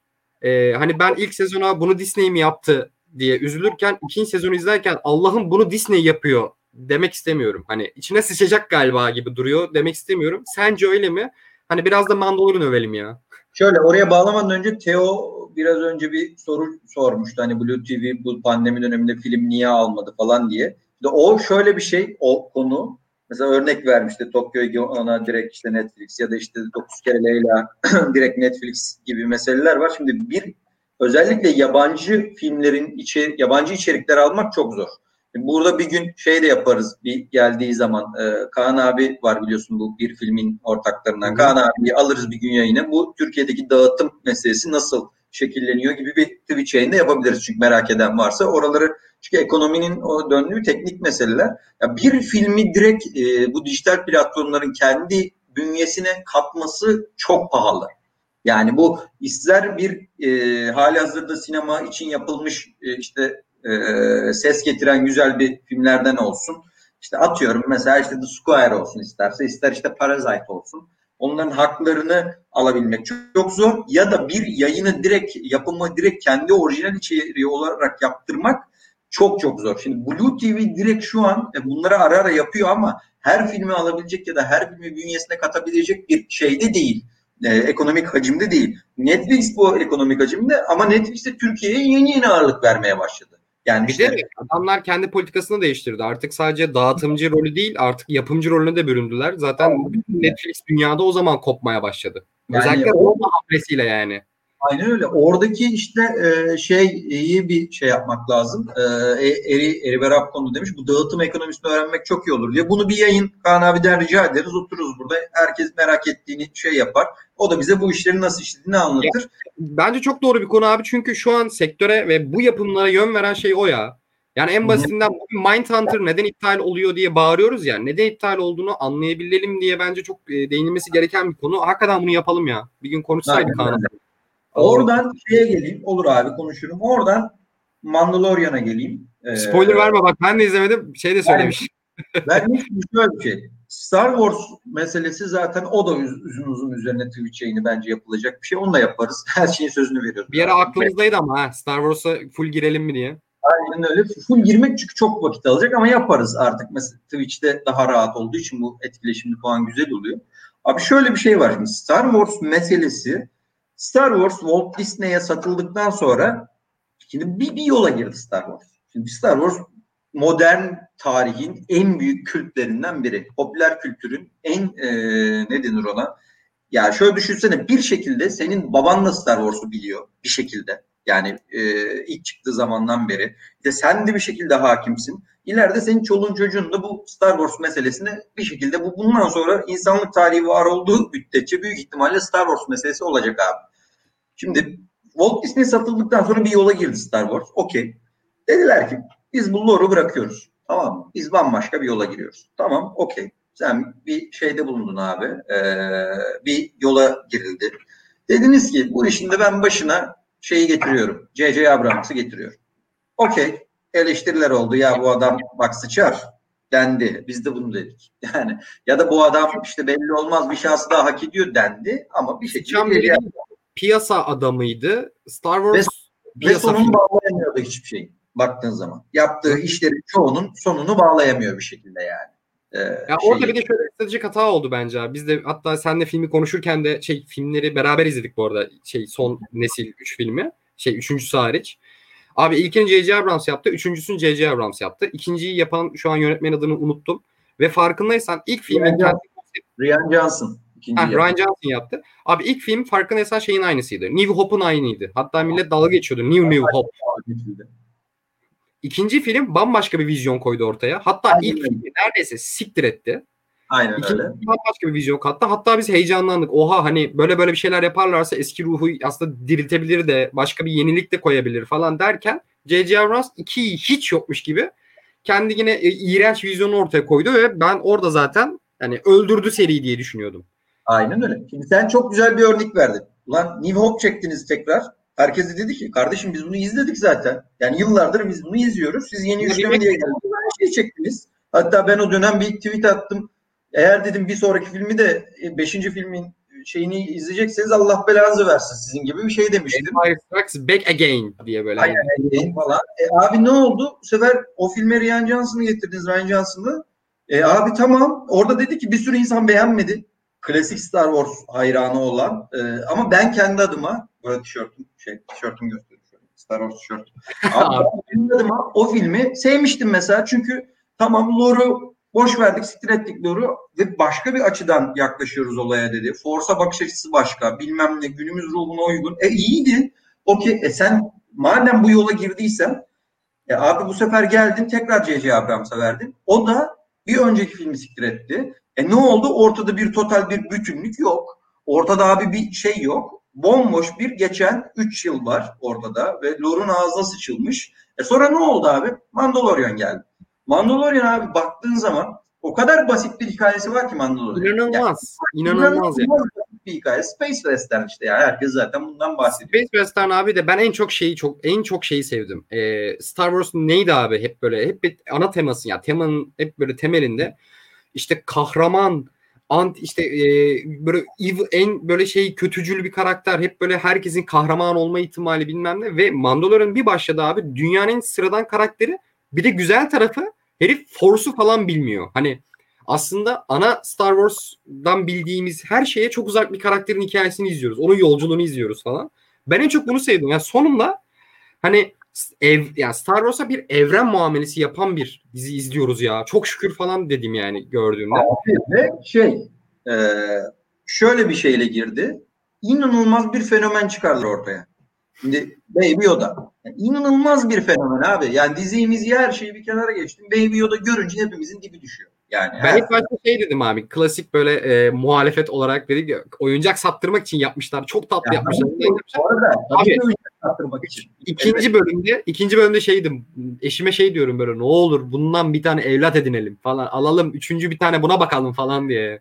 Bu arada hediye, ben, de, ben de yılbaşı hediyesi nesili alayım, alayım diye aradım Kadıköy'de asla bulamadım. Ve şey diyor satan çocuk abi diyor bu ara Baby Yoda bulunmuyor diyor. Bulursan da çok pahalı falan diyor. Yani hani öyle... Baby Yoda dikiyor oğlum evde. Hani Aynen Yani e, öyle bir pozisyona geldi ve bu arada eyvallah okey abi bir bir yola girdiler ve çok iyi hikaye yani hikaye çok iyi derken çok basit ama çok oturaklı bir hikaye ve inanılmaz bir prodüksiyon tasarımı çok iyi müzik kullanımı Ve işte o aradaki o Baby Yoda'nın e, ismi de onun bir ismi var. Şimdi spoiler vermeyeyim ikinci şeyde. ikinci Aman. sezon. Onun adı çıkıyor yani. Adı ortaya çıkıyor. Abi ilk sezon bir ilk sezon bir şöyle oldu herkes. İşte Star Wars bu ya. Hani bu bizim bir çünkü aslında o bu son üçlemede o kadar içine ettiler ki Star Wars'un. Abi birazcık özü döndüğün zaman herkes tekrar hasta oldu Star Wars. Şeyi çok Neden güzel anladı. Abi şeyi çok güzel tutmuşlar. Hani Star Wars'un bir sürü türü var şimdi. Hani bilim kurgu, fantastik ne dersen de aksiyon. Adamlar Western'e güvenmişler ki ana ilk serinin en, en çok iyi yaptığı, en çok yani çok iyi becerdiği bir ya o türle ilgili çok güzel şeyler katmıştı. Abi onu tutup John Favreau onun vizyonu diye tahmin ediyorum. Yani oradan hikayeyi o kadar nakış gibi güzel işlemiş ki nakış gibi derken çok büyük detaylar bilmem ne yok. Sade sade hiç gaza gelmeden abi. Yani ben bayıldım ilk sezona. Aynen öyle. Sonra abi ben bu arada not almıştım. Ya bu sezon izlediğim en iyi devam sezonu olan diziler diye. Üç tane yazmışım. Ee, Biri zaten Mandalorian ikinci sezonu. İzlemeyenler için spoiler vermeyeceğim abi çok fazla. Şimdi şöyle bir şey var. İkinci sezonunun Mandalorian zaten e, hikaye daha da bence güzelleşiyor. İyi bir noktaya doğru ilerliyor ve özellikle finalinin son 10 dakikası ya ben koskoca 31 yaşında adamım şöyle gözümden iki damla yaş süzüldü ya. Gerçekten bak şeyde Mandalorian'ın ikinci sezon finalinde. Ya o kadar böyle dramatik bir yerden şey yaptılar ki olayı bağladılar ki bir şekilde bir, ye- bir yere öyle bir bağladılar ki hem de işte ulan Star Wars seven bir insan olarak e, şey moduna bağlıyorsun. E, işte gerçek Star Wars bulan moduna bağlıyorsun ve e, çok basit bir hikayeyi çok belli başlı temel unsurlara e, şey yaparak, sadık kalarak ve arada ufak tefek böyle yenilikler de katarak ve çok güzel bir dediğim gibi e, hem prodüksiyon tasarımıyla hem de müzikleriyle bu işi yedirerek böyle önüne koydular. Aa kardeşim Star Wars böyle yapılır. Walt Disney bunun üzerine ne karar aldı? Kardeşim madem böyle yapacaksınız bu iş bu kadar şey yapılıyor, dikkat çekiyor. Hadi o zaman Boba Fett'i de yapıyoruz, şunu da yapıyoruz, onu da yapıyoruz diyor. 10 tane koyuyor. İnsanlar. O 10 tanenin içinden 4 tanesi iyi çıksa yeter abi Star Wars sevenler. Yani yeter. Anladın mı demek istedim? 4 tane daha şey olacaksa eğer yeni üçlemeye girişildiği zaman da bu yeni Star Wars falan saçma sapan gidip Game of Thrones'u yapan heriflere falan vereceklerdi bir ara. Sonradan o iş yalan oldu falan da eee, ne denir? Eee, bu işi de John Favreau'ya verin madem pa- şeyiyle kotarsın. Ee, şey Şafak şey demiş abi sana çok fan, fan servis gelmedi mi diyor. Anlıyorum abi çok fan servis. Okey. Ama bence dediğim gibi son üçlemede o kadar içine sıçıldı ki Star Wars'un. Fan servisi özlemişiz artık. Tamam lan. Ama güzel güzel servis. Hani Yani hani riski aldınız yapamadınız biraz da fan service yapalım muhabbetine geçti. Eğer mesela bundan sonraki her işi fan service yaparlarsa ondan da sıkılır insanlar. Yine arada riske girmeleri gereken noktalar şeyler olacak. Bence ama yeni üçlemeyi hala e, şey yol yakınken bilmiyorum belki haberleri çıkmıştır ben takip edememişimdir. John Favreau'ya vermeleri lazım. Deyip ben bir de abi e, şeyi de öveyim. Ne kadar beklentilerimi ne olursa olsun çok karşılanmasa da e, The Boys'un ikinci sezonunda da okeyim. Öyle söyleyeyim.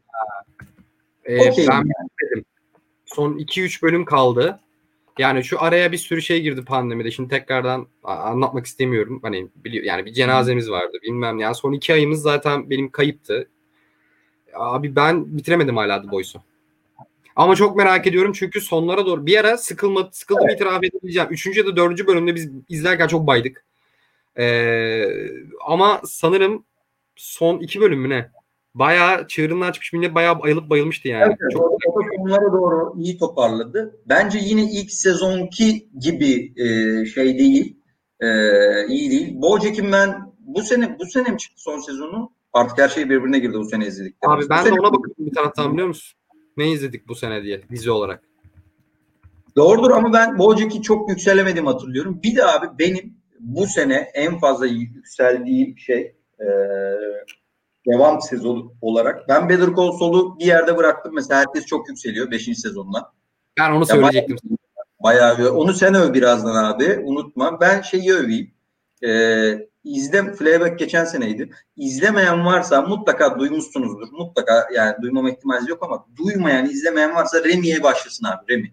Remy, Ee, bu filmleri. Yani ben ilk sezonunu da bu sene izledim. İkinci sezonu da bu sene geldi zaten. İkinci sezonu da, devam sezonu da. Ya bazı noktalardaki eleştirileri al, anlıyorum. Çok erkek 31'ine bağlanıyor bir yerden sonra muhabbet. Yine böyle bir erkeğin şeyine falan işte e, kendi içsel bilmem nelerine ama Amerika'da Müslüman olmak üzerine uzun zamandır benim izlediğim e, politik olarak doğru olduğu noktalar var, yanlış da durduğu noktalar var ama bir birey olarak Amerika'da ulan Amerika'yı seven, orada yaşamaktan memnun olan ama bir yandan da kendi özüne dair böyle birazcık şeyleri olan, e, meseleleri olan birinin, bir Müslümanın oradaki e, şey yaşam tarzıyla alakalı o kadar ince, o kadar naif noktalardan e, şey yapıyor ki e, yaklaşık FED bir şey yazmıştı ona bakıyorum ama. Ha, FED sürekli yayından düşüyormuş ama olsun. E, keyfine göre. E, şöyle diyeyim. E, özellikle bir 11 Eylül ünlü an, gerçi o ilk sezondaydı. İkinci sezonunda da abi kendi bu Mısır ile ala, Mısırlı Mısır'la alakalı bir bölüm var. O da çok iyiydi abi. Ee, de, toparlayayım daha çok konuşacağımız şey var. Remi'yi izlemeyen varsa e, Blue'da Blue TV'de var. E, Remi'yi özellikle şey yaparım. E, tavsiye ederim. Benim bu sene beğendiğim devam sezonları olan Remy, Mandalorian ve The Boys.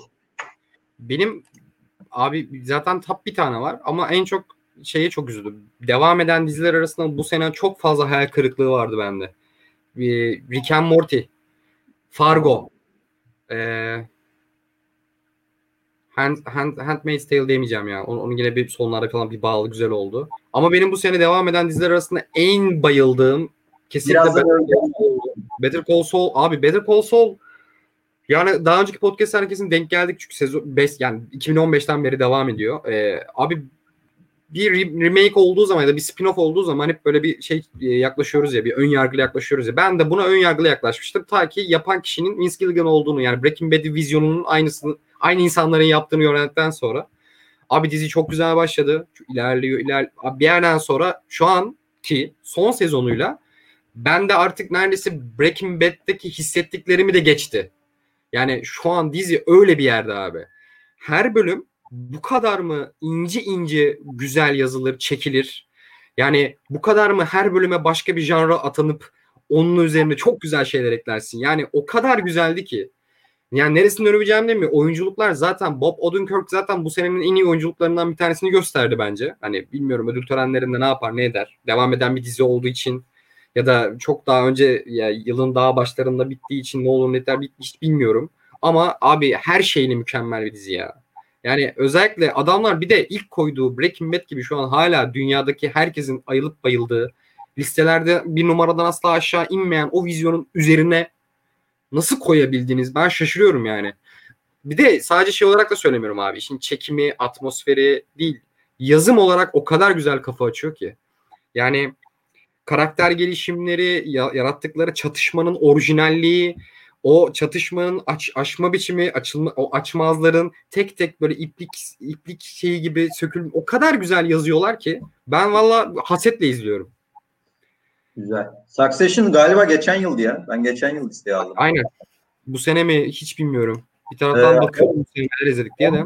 Homeland'ı izledim ben bu arada. Ben iflah olmaz bir Homeland hayranıyımdır. Ee, belki daha önceki podcastlerde söyledim. Son sezonunu Homeland'ın ee, ben çok fazla yükselemediğim için ama genel olarak totalde ben Homeland'ı çok severim. Hala ilk bence ilk 3 sezonu Homeland'ın benim için çok iyidir. Sonra da evet görece güzel sezonları var ama ilk 3 sezonu Homeland'ın bayağı iyiydi. Big Mouth'u e, hala izleyemedim son sezonunu. Bu arada e, bu dizilere devam etmeden önce araya bir şey notu düşeyim. Bu, bu sene zaten Furkan genelde çok Türkiye sinemasıyla arası pek yoktur. Çok fazla arada denk gelse. Ben genelde Türkiye sinemasını ilgiliyimdir ama bu yıl ne yazık ki genelde biz benim sevdiğim Türkiye sinemasından filmlerde festivallerde yayınlanan filmler oluyordu ama filmlerde ben çok, bu sene çok pandemi sebebiyle çok fazla e, şeye e, ne denir ona e, sinemaya gidemediğimiz için ve tam böyle o online e, festival zamanında da bir şekilde benim izin zamanı olduğum için falan filan bir türlü e, kısmet olmadı ama çok övülen filmler var. Bunları hala izleyemedim ben. Furkan da izlememiştir. Maddenin Halleri Deniz Tortum'un Ah Güzel İstanbul Zeynep'te daha Mimaroğlu var. Çatlak var. Çatlak. E, Çatlağı çok övüyorlar. Sarı Sıcağı ben beğenirim Fikret Reyhan'ın. E, hayaletleri çok övüyorlar. E, Nasip Sağ'dayız. Benim en çok merak ettiğim. Bunların hiçbirini biz izleyemedik ama bunları ben şöyle bir şey e, şey yapacağım. Sana da söyleyeyim. Bunların çoğu arkadaşımız, eşimiz, dostumuz olmadı linklerini isteriz. Çünkü bilmiyoruz vizyona ne zaman girecekler. Hem onlardan da öğrenmiş oluruz. Olmadı böyle onların linklerini şey yapıp o, alıp üzerine konuşabiliriz. Hem de şeyi öğrenmiş oluruz. E, ne zaman vizyona girecek? Herhangi bir platform mu ya da festival mi ya da işte Gerçi Mart'a kadar sinemalar kapalı. Bunları bir öğreniriz. Bunları öğrendikten sonra Türkiye sineması üzerine zaten konuşuruz deyip Olur. bir de şey heh, şeyden bahsedeyim abi. Birazdan en beğendiğim bu yılın dizilerini söyleyeceğim. Ee, Bozkır'ı ay ben izledim beğenmedim abi öyle söyleyeyim. Çünkü Neyi? Bozkır'a Bozkır Bozkır Bozkır, ödül alan vardı ya her yerde. Ee, şeyde e, gördüm ki o da izleyemedim. Vaktim yoktu. Bozkır bence şöyle bir şey. Kötü bir film değil ama iyi bir film de değil. Yani en büyük kazığı Bozkır'a bence Zeki Demirkubuz attı. Yani yazık etti. Öyle söyleyeyim. Üzerine konuşulması gereken şeyi bambaşka bir noktaya çekti. Ee, Bozkır hakkında öyle söyleyeyim. Bu yıl izleyemediğim çok övülen e, Normal People, Ted Lasso, I May, Dis- I May Destroy You ve ilginç bir şekilde şeyi de çok övüyorlar. Blue TV'de hala izleyemedim. Yarım kalan aşıkları da beğenen çok insan var. Ben hiç izleyemedim O, ama. gördüm de hiç ilgimi çekmedi ya. Ama işte çok da böyle şey değilmiş abi anladığım kadarıyla. Fena değilmiş öyle söyleyeyim yani. Normal People'ı hala izleyemedim. Ted Lasso ve I May Destroy'u da çok e, e, şey yapılıyor, övülüyor. İzleyemedim onları. İzlersek, e, etkilenirsek üzerine de zaten tekrar konuşuruz. E, ben onu abi bunun üzerine sana bu sene etkilendiğim e, dizileri sayayım mı hızlıca? Zaten çok konuştuk Hay bunların abi. üzerine. E, bir başkadırı zaten uzun uzun konuştuk. Bence yılın e, sadece Türkiye yapımı değil, e, dünya genelindeki iyi dizilerinden biriydi. Benim için bir başkadır. E, Last Dance'i ayrıca belirtmek lazım. Last Dance sadece e, NBA merakı olan ya da basketbolu çok seven ki ben öyleyimdir kendi adıma. E, acayip bir NBA manyağımdır ama e, şey üzerine ne denir? Sadece benim gibi insanları ya da işte farklı takipçileri gibi insanları e, etkilenmekten ziyade basketbolu böyle çok fazla alakası olmayan ama Michael Jordan'ı duyan bile nesille beraber izledik. Biz o da çok etkilendik mesela. Oradaki o Jordan'ın e, sadece başarıları değil bu başarılara giderkenki yaşadığı şeyleri bence şey yapmak e, gayet etkileyiciydi.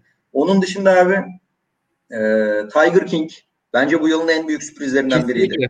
Kesinlikle Yani abi. Ya bir de o çok bay 2020'nin yine şey pandeminin ilk zamanlarına denk gelmişti galiba. Mart'ta falan da abi. Pandeminin başıydı. Ee, şeyde Tony Parker daha izleyemedim e, abi. Pandeminin başında Tiger King geldi ve ortalığı etkiledi gitti. Bence çok etkileyici bir yapımdı. Ee, izlemeyen varsa tavsiye ederim. Onun dışında yine Philip Roth eseri e, bu da ama yok Amazon'da yoktu galiba. The Plot Against America. Ee, Philip Roth sevenler için bence e, çok iyi bir e, eser. E, bu faşizm muhabbetinin e, nereye gittiğini, nasıl, nereden nereye gidebileceğini dönemin Amerika'sındaki Yahudiler üzerinden anlatıyor. Tavsiye ederim. E, diğer iş e, We Are Who We Are. E, bu da e, Ben de onu söyleyecektim. Blue TV'de var şu an o da. Ee, şeyin yönetmeni, yönetmeni, yönetmeni e, Luca Guadagnino, Guadagnino'nun e, şeyi e, yine İtalya'da geçen ve yine e, kendini keşfetmek üzerine etkileyici bir yapım ve yapım ve biraz önce e, şeyde chatte gördüm. Bence bu yılın en garip ve manyak bir manyak işlerinden biriydi. E, How to with Joe Wilson. Yani hiç izledim mi bilmiyorum. Çok Ya, yani övüldü. Yani Evet, yine övüldüğü kadar var ama öyle söyleyeyim. giremedim ben çok fazla. Çünkü çok Ya acayip Bakmayın ya. böyle programı yapıyoruz ama böyle sürekli izlemedim izlemedim izlemedim diyorum kusura bakmayın ama hani bu sene pandemiyi mazeret etmeyeceğim ama hani e, işte bazı gündemden ailesel gündemlerden dolayı bu son 2-3 ay çok uzak kaldım birçok şeyden. Bu bahane değil. Bu üzül şey yaptığım da bir şey değil. Yani yine olsa yine ailemin yanında olurdum zaten de. Hani yani sürekli böyle söyledim bunu açıklama gereği duydum. Yanlış anlaşılmasın. Programı yapıyoruz hiç izlememişler yani. Ee, How to with Joe Wilson'da da şöyle bir şey var. Elinde kamerasıyla gerçekten genius bir manyağı New York sokaklarındaki e, bu görüntüleri bir şekilde bir e, şeyle, bir felsefeyle, bir hayat anlayışıyla bağlaması e, acayip bir şey abi. Çok böyle How to e, with Joe çok böyle üzerine uzun uzun anlatabilecek bir şey değil bence çünkü nasıl anlatacağını çok fazla şey yapamıyorsun e, filmi. E, pardon diziyi öyle söyleyeyim. Bunlar da benim filmlere geçmeden önce bu yıl etkilendiğim dizilerdi. Sende var mı abi bir şeyler? Diyeyim. Bende şey var. Bir, e, yani başka izleyen birine denk geldiğim için çok mutlu oldum. Şimdi yoruma bakıyorum. Kerem Girgin yazmış. Derpas.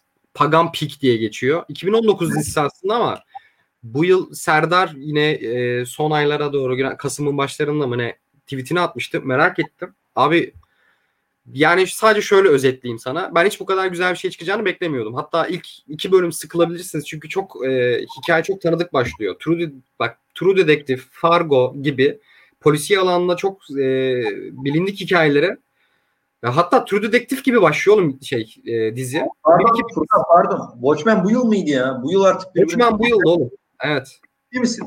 O zaman Watchmen'i de ekleyeyim ya. Kusura bakmayın. Vallahi ben artık şey bir girdi birbirine. Mesela Tiger King'in bu yıl dakika aklıma geldi ya.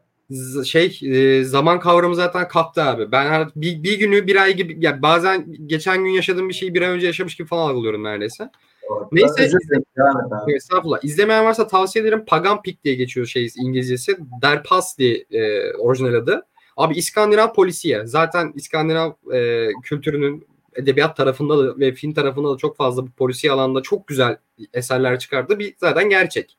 Abi son dönemde yapılmış en güzel polisiye içeriklerinden bir tanesi söyleyeyim sana. Hani True Detective'den ne bekliyorsan fazlasını aldım. Yani ben de şey diye tweetini atmıştım ya çok sıkıla çok tanıdık bu hikaye diye başladım. Sezon finali son sahnede uzun süredir nefesimi vermediğimi fark ettim abi. Öyle bir gergin böyle ip üstünde sürekli diken üstünde seni tutan inanılmaz gergin bir e, akışı var ve çok da güzel akıyor bu hikaye. Yani 2-3 bölüm sağa kalırsanız sonuna kadar zaten çıp diye gidiyor. Ya bu senenin benim için çok büyük sürprizlerinden biri oldu. E, geri kalan senin saydıkların dışında sayacağım ekstra başka şu diziyi izledim diyemiyorum. Çünkü gerçekten diziler özellikle filmler yine listemizi yaptık aslında ama çok karıştı bende abi. Yani hmm. Tiger King bu senenin bence en güzel yapımlarından bir tanesiydi. Evet. Ee, başka belgesellere baktım bu arada Tiger King'in gazıyla da çok güzel bir şey çıkmadı. Bu son zamanlarda hatta New York mafyası ile ilgili bir tane çıkmıştı. Ona bakacaktım. Dünyanın en boktan belgeseli çıktı bu arada. Tavsiye etmiyorum kimseye. izlemeyin sakın. Ee, onun dışında Watchmen hatırlattınız bu sene en güzel. Ama galiba Ketton'un e, kankası da şeyi tartışması döndü. Watchmen geçe vallahi birbirine girdi yani. Sanki bu yıl değil diye hatırlıyorum Watchmen'ı. Abi IMDb'ye bakalım hemen. Hemen IMDb'ye bakıyorum bu konuda. Ya bu arada mesela Bojack'te son sezonun başlangıcı 2019 ama bitişi 2020'ye denk geliyor. Öyle diyeyim sana. Sen Bojack'e çok yükselmedin ama ben Bojack'in sezonu ikiye bölmüşlerdi. Ee, 2019'muş bu arada. Watchmen. Ee, bo, şey e, Burak çok fazla yük, yükselemedi Bojack Horseman'a ama ben Bojack Horseman'ın son özellikle yani son sezonun ikinci yarısı diyeyim çünkü ikiye bölmüşlerdi onlarda.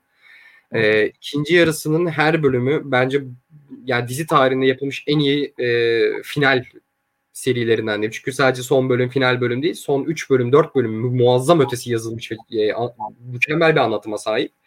Bence şu zamana kadar yapılmış en iyi animasyon işlerinden bir tanesi. Yani live action filmlere ve dizilere taş çıkaracak denli dramatik ve böyle e, yarı gerçek yarı e, hayal arası gidip gelen bu HBO dizilerinin çok iyi başardığı o atmosferi o kafayı çok güzel tutturmuş bir şey bölümlere sahip abi. Sen çok fazla yükselmiyorsun ama ben Bojack Horseman'ın sezon özellikle son dört bölümüne bayılıyorum. Doğru.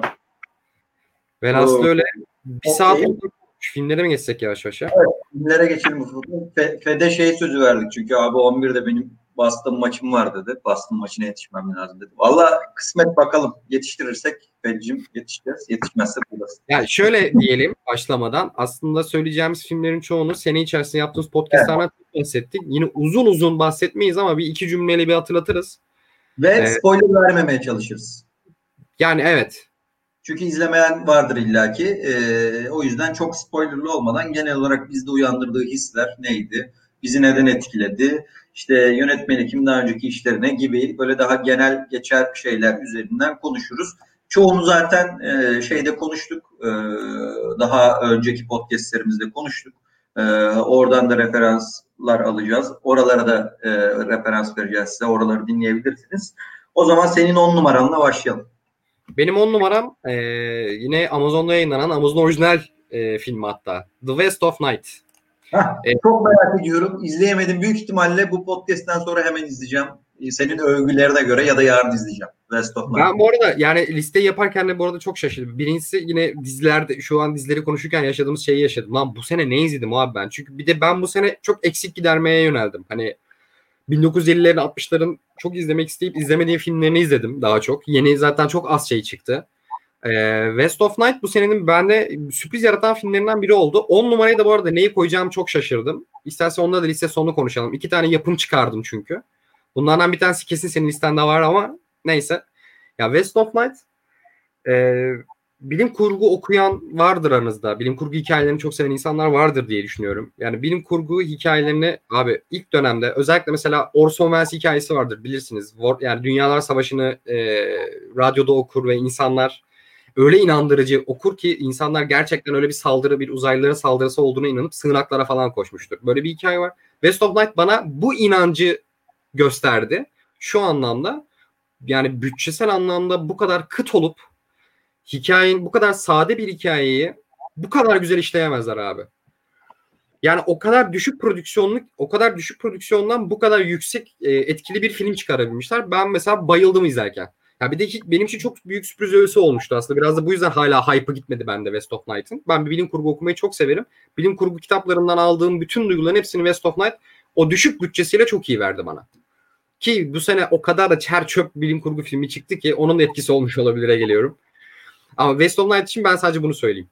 Okey zaten dolaştığı an çok iyi ama e, ya aslında çok amatör yine ya ve ben inanıyorum ki o amatör ruhu da bilerek tutmuşlar. Çünkü bu amatör ruh her zaman bilim kurgu e, hikayelerinde çok güzel duruyor. Yani o amatörlük yani o, o düşük prodüksiyon. Mesela yani Mandalorian'da da biraz baktığın zaman çok bütçeden kaçınıldığını düşündüğüm sahneler falan var. Bir bölüm tek planda, tek bir mekanda geçiyor. Yani ne kadar Star Wars ruhuna uygun olsa da bu. Ama o hani amatör ruh o çünkü amatör ruh olduğu zaman senin kalemine güven olması gerekiyor abi orada. Çünkü gösterebileceğin bir şeyi azsa o zaman e, söyleyeceğin şeyin çok fazla olması lazım. E, West of Night'ta böyle bir his uyandırdı bende. Ben o yüzden 10 numaranın aşağı yani listeye almayı kesinlikle istediğim bir yapımdı. E, o yüzden bir iki tane filmi çıkarıp onu koydum. Okey abi. Bayağı da övülüyor zaten. E, ben hala izleyemedim ama çok merak ediyorum. Hatta olan bu listeyi yapmadan bir izleyeyim dedim ama vaktim olmadı. Büyük ihtimalle bugün yarın ben Last of Night'ı izleyeceğim. Benim 10 numaram abi Borat. Borat'ın ikinci filmi. Çıkardığım filmlerden bir tanesi buydu. Okey. Zaten Borat üzerine biz uzun uzun konuştuk değil mi? Yanlış hatırlamıyorum. Aynen, aynen. Bir de bu yani, arada madem sen öyle söyledin, çıkardığın diğer filmi söylemek isterim ayaküstü. Ee, Bat Boy. İzledin mi abi? Yok çok üzerine o, bir sürü şey konuşuldu ama ben izlemedim hala. Bak. Ya şöyle çok kısa anlatayım. Yani Bat Boy diye bir film şöyle insanlar duydu. Aslında bu film bu senenin ilk zamanlarında yapılmış yanlış hatırlamıyorsam. George Watt, e, şey John Waters çok sevdiğim bir yönetmen. Daha çok Amerikan underground daha bağımsız daha grotesk film, sinem, film yap, filmler yapar. Herkese hitap etmez gerçi ama bu sene 20 ya şey 10 filmden oluşan senenin en iyi filmleri listesi çıkarmış. Birinci sırada Bat Boy diye bir film vardı. Abi ismi zaten dikkat çekiyor. Abi izledim ve ben B filmleri izlemeyi severim biliyorsun. Abi film o kadar B filmi değil ki. Ya B filmi değilmiş gibi yapan bir B filmi ki. Yani inanılmaz şaşırdım. Hani kendini çok ciddi konu da şey bu arada yani e, bir erkeğin erkek dememin sebebi var tabii bu arada. Çünkü film biraz da buralara da eleştiriyor. Bir cinsiyet kimliği üzerinden de bir eleştiri koyuyor ortaya. Bir şeyleri kıçına sokmayı çok seviyor. Ya yani yanlışlıkla bir şey sokuyor. Bir ameliyat e, bir e, kolonoskopi yaptırıyor abi ve ondan sonra bunun bağımlısı oluyor ve her şeyi sokmaya başlıyor. Ama abi işin boku inanılmaz çıkıyor. Böyle artık insan falan sokmaya falan başlıyor. İş böyle polisiyeye dönüşüyor. Türler içerisine gidip geliyor film. Ve hani izlerken sürekli hastiktir ifadesiyle izledim. Ve film kendini bu kadar dalga geçirecek bir konu olmasına rağmen kendini inanılmaz ciddiye almış bir de. Ama bir şekilde bu ciddiyet, kendini ciddiye alma durumu prodüksiyona da yansımış ki bir şeyleri daha kaliteli tutmuşlar. Şu an söyleyemiyorum. e, ama beni çok şaşırttı ve yani inanılmaz keyif aldım. Yani hiçbir şey beni rahatsız etmedi. Bir daha, bir daha söylesene. Yani. Sormuşlar bir daha. Bat. Filmin adı Bat. Yani kıç Bat anlamında. Bat Boy. Bat Boy. Aynen öyle. Okey İze bu da e, Twitter'da ses getiren filmlerden biriydi. Ben de çok e, henüz izleyemedim. Benim 10. filmim Borat. Aslında dediğim gibi Borat'ı biz e, uzun uzadıya konuştuk e, podcast'imizde. Borat'ı e, beğenen beğenmeyen varsa yorumlarda yazabilir. Bence günümüzde özellikle Trumpist Amerika'nın geldiği noktada Borat gibi filmler e, tam anlamıyla şey e, ne denir olması gereken ve sinemanın geldiği noktada da artık yeni sinema bu mu politik açıdan e, böyle durumlarda böyle filmlerin olması gerekiyor mu gerekmiyor mu tartışmaları üzerine de e, oldukça kafa açan bir film. Bir de filmi çekerken yaptığı manyaklıklar işte o ya, evet.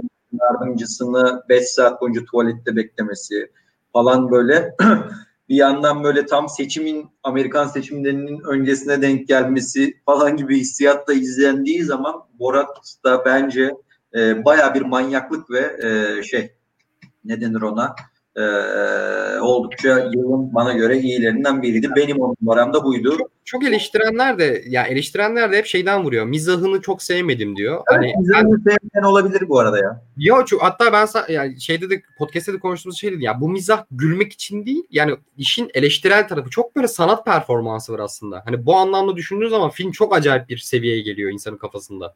Ya ben de ilk filme burun kıvıranlardandım. İkinci filminde ne yapmaya çalıştığını anladıktan sonra ya film başka bir seviye, başka bir saygıya erişiyor benim gözümde. Ben o yüzden çok sevdim Borat'ı. Ya mizahı güldürmek için değil hakikaten. Hani hayvan gibi bir hiciv var. O ayrı konu. İkincisi güldürürken düşündüren. Sacha Baron Cohen'in yaptığı orada bir performans var ve yani real time performans var. Hani orada filmde gördüğümüz her şeyi o sırada gerçekten yapıyor. Hani kurgu da değil. Yani işin bu tarafını düşündükten sonra film çok başka bir saygı seviyesine erişiyor benim gözümde en azından. E, eleştiren yani Liza için yani gülmek için izlemeyin ama yaptığı şeyi anlayarak izlerseniz film çok daha başka seviyeye erişiyor sizin de gözünüzde. Öyle diyeyim size. Okey abi. Senin 9 numaran neydi? Benim 9 numaram e, çoğu insanın bir numarasında e, Never, Rarely, Sometimes, Always. Ben hala Sen... izlemedim. Hala izleyemedim. Çok merak ediyorum. Ya yani çok şey var. Ben filmi sevdim. Hatta podcast yaptığımız dönemde de izlediğim yani izlediğim dönemde yaptığımız podcast'te de söyledim. Sevdiğim film film gerçekten güzel bir film. Ama hani anlattığı hikaye yani film hakkında konuşmaya da bu arada çekiniyorum. Çünkü ne söylersem söyleyeyim ben bu film hakkında yorum yapan bir erkeğim her şeyden önce. yani bir e, bir kadının hamile kalıp e, kürtaj sürecini anlatıyor. Şimdi bu sürece bir erkek olarak hiçbir şekilde hakim değilim. Yani süreci geçtim. Psikolojiye de hakim olamam. Yani benim filmin içerisinde sevmediğim ya 9 numaraya iten şeyler daha çok teknik şeylerdi. Hani daha Oğlum, dizi gibi görmek. Sevmişsin ki ilk onunda ya. sevdim. iyi film işte sevdim ama hani çoğu insan bire koymuş. Yani okay. oğlum 9 numaraya koymaya bile çekindim yani laf yemeyeceğim. Çünkü Yok, iten şeyler teknik şeyler oldu. Hani biraz daha dizi estetiği gibi çekilmiş olması, biraz daha bazı noktalarının özellikle kadının baş karakterinin psikolojisini işlemeyen daha akışla ilgili olan kısmı uzun gelmesi falan daha teknik detaylardan dolayı 9'a aldım. Ama bence kaçırılmaması gereken bir film. Çok güzel film. Ama ben teknik açılardan bazı konularda birazcık itildiğim için e, ve o kadar da abartamadım. Çünkü ama hikaye bugünün Türkiye'nin veya bütün dünyadaki bütün kadınların hikayesi ve bence izlenmesi gereken bir hikaye. Yani tanık olunması gereken bir hikaye, bir psikoloji, bilinmesi ve anlaşılması gereken bir hikaye. O yüzden tavsiye ederim. Okey. Bende yok. Hala fırsatım olmadı ama ilk fırsatta izleyeceğim. Benim 9 numaramda Antonio Campos'un e, The Devil All the Time'dı. E, bunun üzerine de zaten bir e, podcastimizde e, uzun uzun konuşmuştuk. E, Netflix'te galiba gösterime girdi değil mi? The Devil All the Time. Yanlış mı evet. hatırlıyorum? Netflix'te, Netflix'te. Bizim bu vampir ve Spider-Man'in oynadığı film. E, bu da e, sen de beğenmiştin galiba film değil mi? Yani ben şey, abi yani birazcık bu şey kültünü sen de seversin. Bu Amerika'nın güneyindeki o o, yani, şey, çok öyle bir hikaye. Southern Gothic hikayesi ama şey evet, nasıl diyeyim? Yani hikaye çok güzel başlıyor. Aa hani çok e, işte hani bir babanın bir manyak bir babanın bir hani dini duygularından dolayı manyağa bağlayan bir babanın altında yetişen bir çocuk. Ha diyorsun çok güzel başlıyor hikaye. Hani o çocuğun psikolojisini görüyorsun. Tanık olduklarını şey yapıyorsun. Ve hani ben o, o karakterden böyle çok başka reaksiyonları göster yani dünyaya karşı çok farklı reaksiyonlar gösterdiği bir hikaye izlemeyi devam edeceğim diye bekledim. Biraz beklentimden dolayı da olabilir. Ama hikaye sonra çocuğun etrafında gelişen etrafındaki karakterleri onlar da biraz yüzeysel anlatıldı. Hı hı. Daha başka şeyler anlatmaya ve seyrini değiştirmeye başladığı noktada ben filmden biraz düştüm. Hani beklentim buydu ama filmde böyle başladı yani filmi bekle bu beklenti yaratan da yine filmde. Abi sonra bambaşka bir hikaye anlatmaya başlıyor ilk film. Yani orada ben birazcık koptum. Ben biraz o yüzden mesela listeme almadım. Ve benim eleştirim nokta da bu oldu mesela. Çünkü e, anlatmak istediği o ikinci yarıda geçtiği hikaye bana çok geçmedi ve ilk o yarım saatte anlattığı o dolu doluluk orada yoktu. Orası biraz daha sığdı. Hani Robert Pattinson geliyor. O karakter biraz sığ işleniyor bana göre bu arada. Bu yor- benim yorumum. Hani onun yarattığı tahribat karakterlerin hayatları üzerine çok inandırıcı gelmedi etmedi. Yani ben o yüzden biraz daha filmden uzaklaştım, soğudum. Şeyine katılıyorum. İlk 30 dakika bence de bomba gibi girdi. Sonra birazcık film savsaklasa da ama benim için hissiyat olarak o, o Southern Gotik muhabbetini çok sevdiğim için bunu bende e, izlerken o ambiyansı bence çok iyi oluşturduklarını düşündüğüm için. Ha, orası öyle. Bu arada iyi bir iyi de bir yönetmenlik bence. Şey değil. E, yönetmenlik yönetmenliğinde çok fazla sarkan noktaları yok. Derli toplu bir yönetmenlik. E, derli toplu bir görüntü yönetmenliği de var ayrıca. E, iyi bir kamera kullanımı da var. Genel olarak dediğim gibi o Southern gotik havasını ben bana iyi geçirdiği için benim 9 numaramda diyeyim. Senin 8 numaranı sorayım. Benim 8 numaram e, David Cronenberg'in oğlunun çektiği Brandon Cronenberg'in filmi Pose, e, Possessor diye okuyacağım. Hani sahip evet. anlamına geliyor. İzledin mi bunu? Bende yok. Şöyle anlatayım. David Cronenberg'in ilk dönemleri daha böyle body horror denilen bir türdü ya daha böyle hani şey nasıl sana deforme edilmiş bedenler. Geliyorum abi. yani bunun üzerine bir hikaye anlat. Yani babasının önceki dönemine öykün, öykünüyor Brandon Cronenberg e, filmlerinde. Bu, bu çocuğun ilk bir, ilk bir filmi daha vardı Antiviral diye. Çok kötüydü. Hani izlemek isterseniz eğer şeyi söylüyorum. E, o da yine böyle babası gibi daha Videodrome. David Cronenberg'in Videodrome'da yüzdüğü sularda yüzmeye çalışmış. Biraz daha popüler kültür ve Kozmopolis ikisini beraber birleştirmeye çalışmış. Popüler kültür, sosyal medya, ün, kimlik bunalımı biraz daha bu postmodern insan sorunlarına değinmeye çalışıp kurduğu e, işte bu body horror tarzı kurmaya çalıştığı çatışmalar çok kötüydü. Possessor ise böyle Inception, ya korku filmi Inception'ı size öyle söyleyeyim özetle konusunu. Yani e, bilmeyenler için varsa yani bir e, cihazla bir başka bir insanın bedenine girip bir suikast düzenlemek üzerinde kurulu hikaye aslında. Hani bu kadar basit bir sinopsisi var. Ama hani e, Cronen, yani Brandon Cronenberg babasının ilk zamanları gibi o kadar güzel bir prodüksiyon, o kadar güzel bir anlatımla ve öyle güzel bir gerilimle anlatıyor ki bunu. Bu filme bayıldım ben bu sene mesela yani. Bu senin bence kurgu, bilim kurgu filmlerinden bir tanesiydi. Bu sene çok fazla çıkmadı gerçi ama. Ben de dediğim gibi yok. Ee, benim 8 numaram abi e, izlemeyen varsa da gerçekten de tavsiye ediyorum. Daha yakın dönemde izledim. E, Dick Johnson is Dead. E, Seni küçük böleyim mi abi? Çok özür dilerim. Seni küçük böleceğim. Bir arkadaş yorum yapmış çünkü. Wise'in insanların hayatlarında yarattığı tahribat inandırıcı bulmadım yorumumu şey yapmış. Daha hmm. aşina olduğumuz başka bir karakter var mı? Böyle bir siyasal İslam ikliminde yaşayan bizler için çok tanıdık olabilir. E, çünkü biz bir üçüncü sayfada böyle bir haber gördüğümüz zaman haberin background'ı zaten bizim kafamızda oturuyor. Biz çünkü bunun içinde yaşıyoruz. Bu kazanın içinde kavruluyoruz. Ama hani iş sinema boyutunda ve daha evrensel bir hikayeye geldiğinde ben onun biraz daha arka fonunun daha doldurulmasını bekledim açıkçası. Hikaye anlatıcılığı için söylüyorum bunu. Yoksa tabii ki de yani o adamın yapmaya çalıştığı şey kim olduğu, götlüğü, bütün o erkeksi saçma sapan tavırları, o kadınlara olan davranışları tabii ki de oturuyor ama hani bu bende var diye oturuyor. Hani film bunu çok fazlasını vermiyor. Yani bir de fazlasını vermiyordan kastım işte Burak Burak'ın da bahsettiği ilk 30 dakika bir karakterin hayatını çizip onun için sadece 2-3 cümle yazması hani bu ikisini kıyaslayınca bu yorumu yaptım. Bunu söylemek istedim. Özür dilerim kestim sözünü abi. Yok estağfurullah. Seyit Furkan siyasi yazmaya başladı hadi bakalım. şey, yani, yani öyle ama yani e, aşina olduğumuz başka bir karakter var mı demiş. Yok. Var, öyle var. yani. Gün gördüğümüz Wise'in Wise'in kralı var 18 senedir değil. şey yapayım şöyle kafa saldım. Ee, Okey benim 8 numaramda şey abi Netflix'te Yeni izledim ben de. Daha galiba bir hafta falan oluyor. Dick Johnson is Dead İzledim mi bilmiyorum. Çok merak ediyorum ama o yani yaşadığımız şeylerden dolayı çok o temalara girmek istemiyorum ben. Anlat arada. Ben sadece yok yok sen anlat. Ben sadece o filmi bir süre izleyeceğim. Seni çok etkileyeceğini tahmin ediyorum yakın zamanda. Ben birazcık baktım abi. Fark ettim ve o yüzden izlemeyeceğim dedim yani.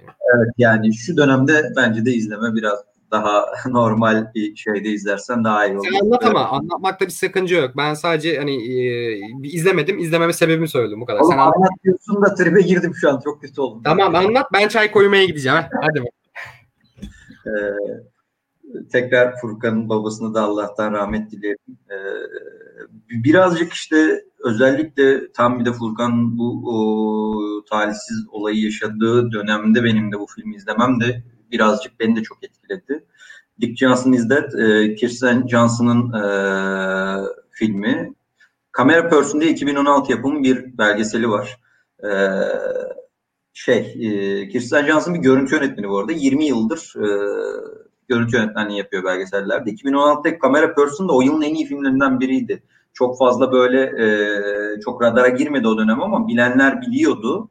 E, 20 yıl boyunca çalıştığı bu belgesellerdeki bazı görüntülerdeki bazı sekansları bir araya getirerek hatta o filmin içinde e, de o belgeselin içinde de bu is Dead'de ara ara bahsettiği annesinin işte Alzheimer'ına da e, değiniyor.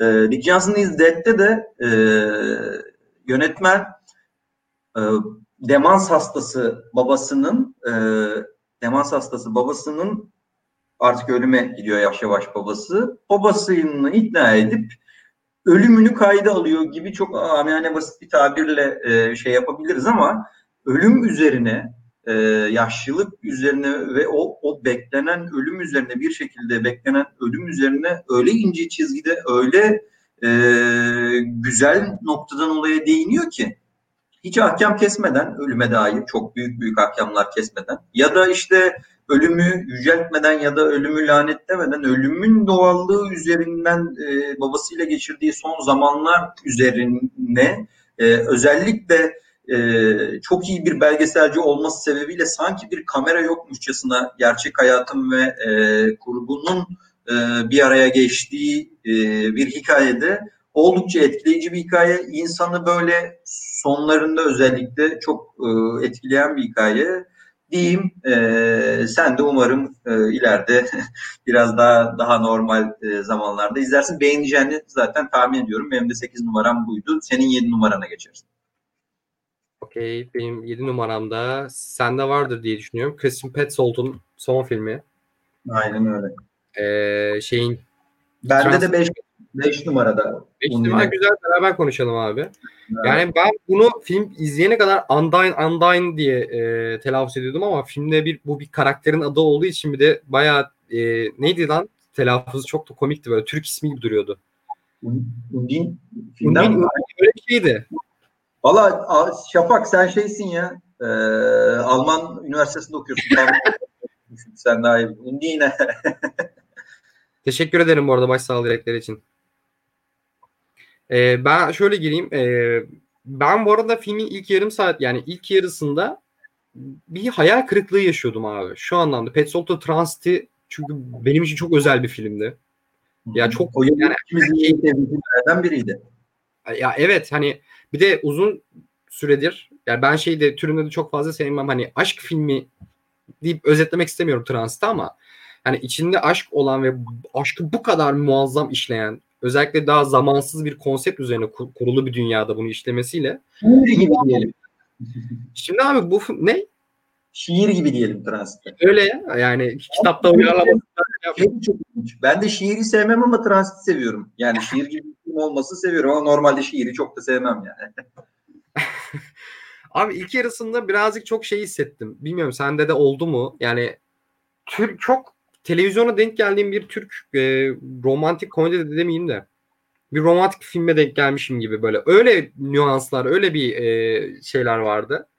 Devinimler vardı filmde. Ta ki film sonra ikinci yarısında o kadar başka seviyeleri gelişti ki böyle Kim Ki-doon Time'ı gibi de hissettir bir yerde. Yani yine aslında Trans'ten de alışık olduğumuz hayalet ya yani bir anıyı kovalamak, bir hayaletin peşinde gitmek sürekli, bir geçmişin Hani film yine bu sularda yüzmeye başladığı zaman öf dedim. Hani her şey çok güzel oturdu benim gözümde. Ama hani Aynen.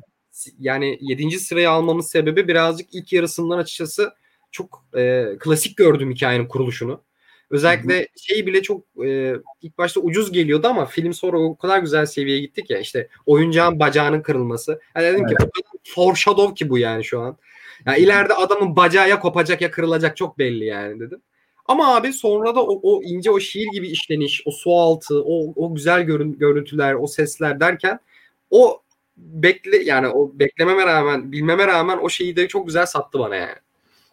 Aynen öyle katılıyorum. Ya Petzold canımız zaten. Phoenix çok iyi. Evet Phoenix de çok iyi güzel. Ben Barbara'yı ve Jerry Show'u da çok severim. Yani e, benim sevdiğim yönetmenlerden ilginç bir şekilde Petzold'un bende uyandırdığı hissi, hissiyattaki edebiyat anlayışını çok sevmesem de ama bunu Petzold böyle bir görsel hale getirdiği zaman çok hoşuma gitmesi de e, beni çok yükseltiyor Petzold filmlerine. Yani bir sonraki Petzold filmini de ben e, şey gibi bekleyeceğim. E, ne denir ona?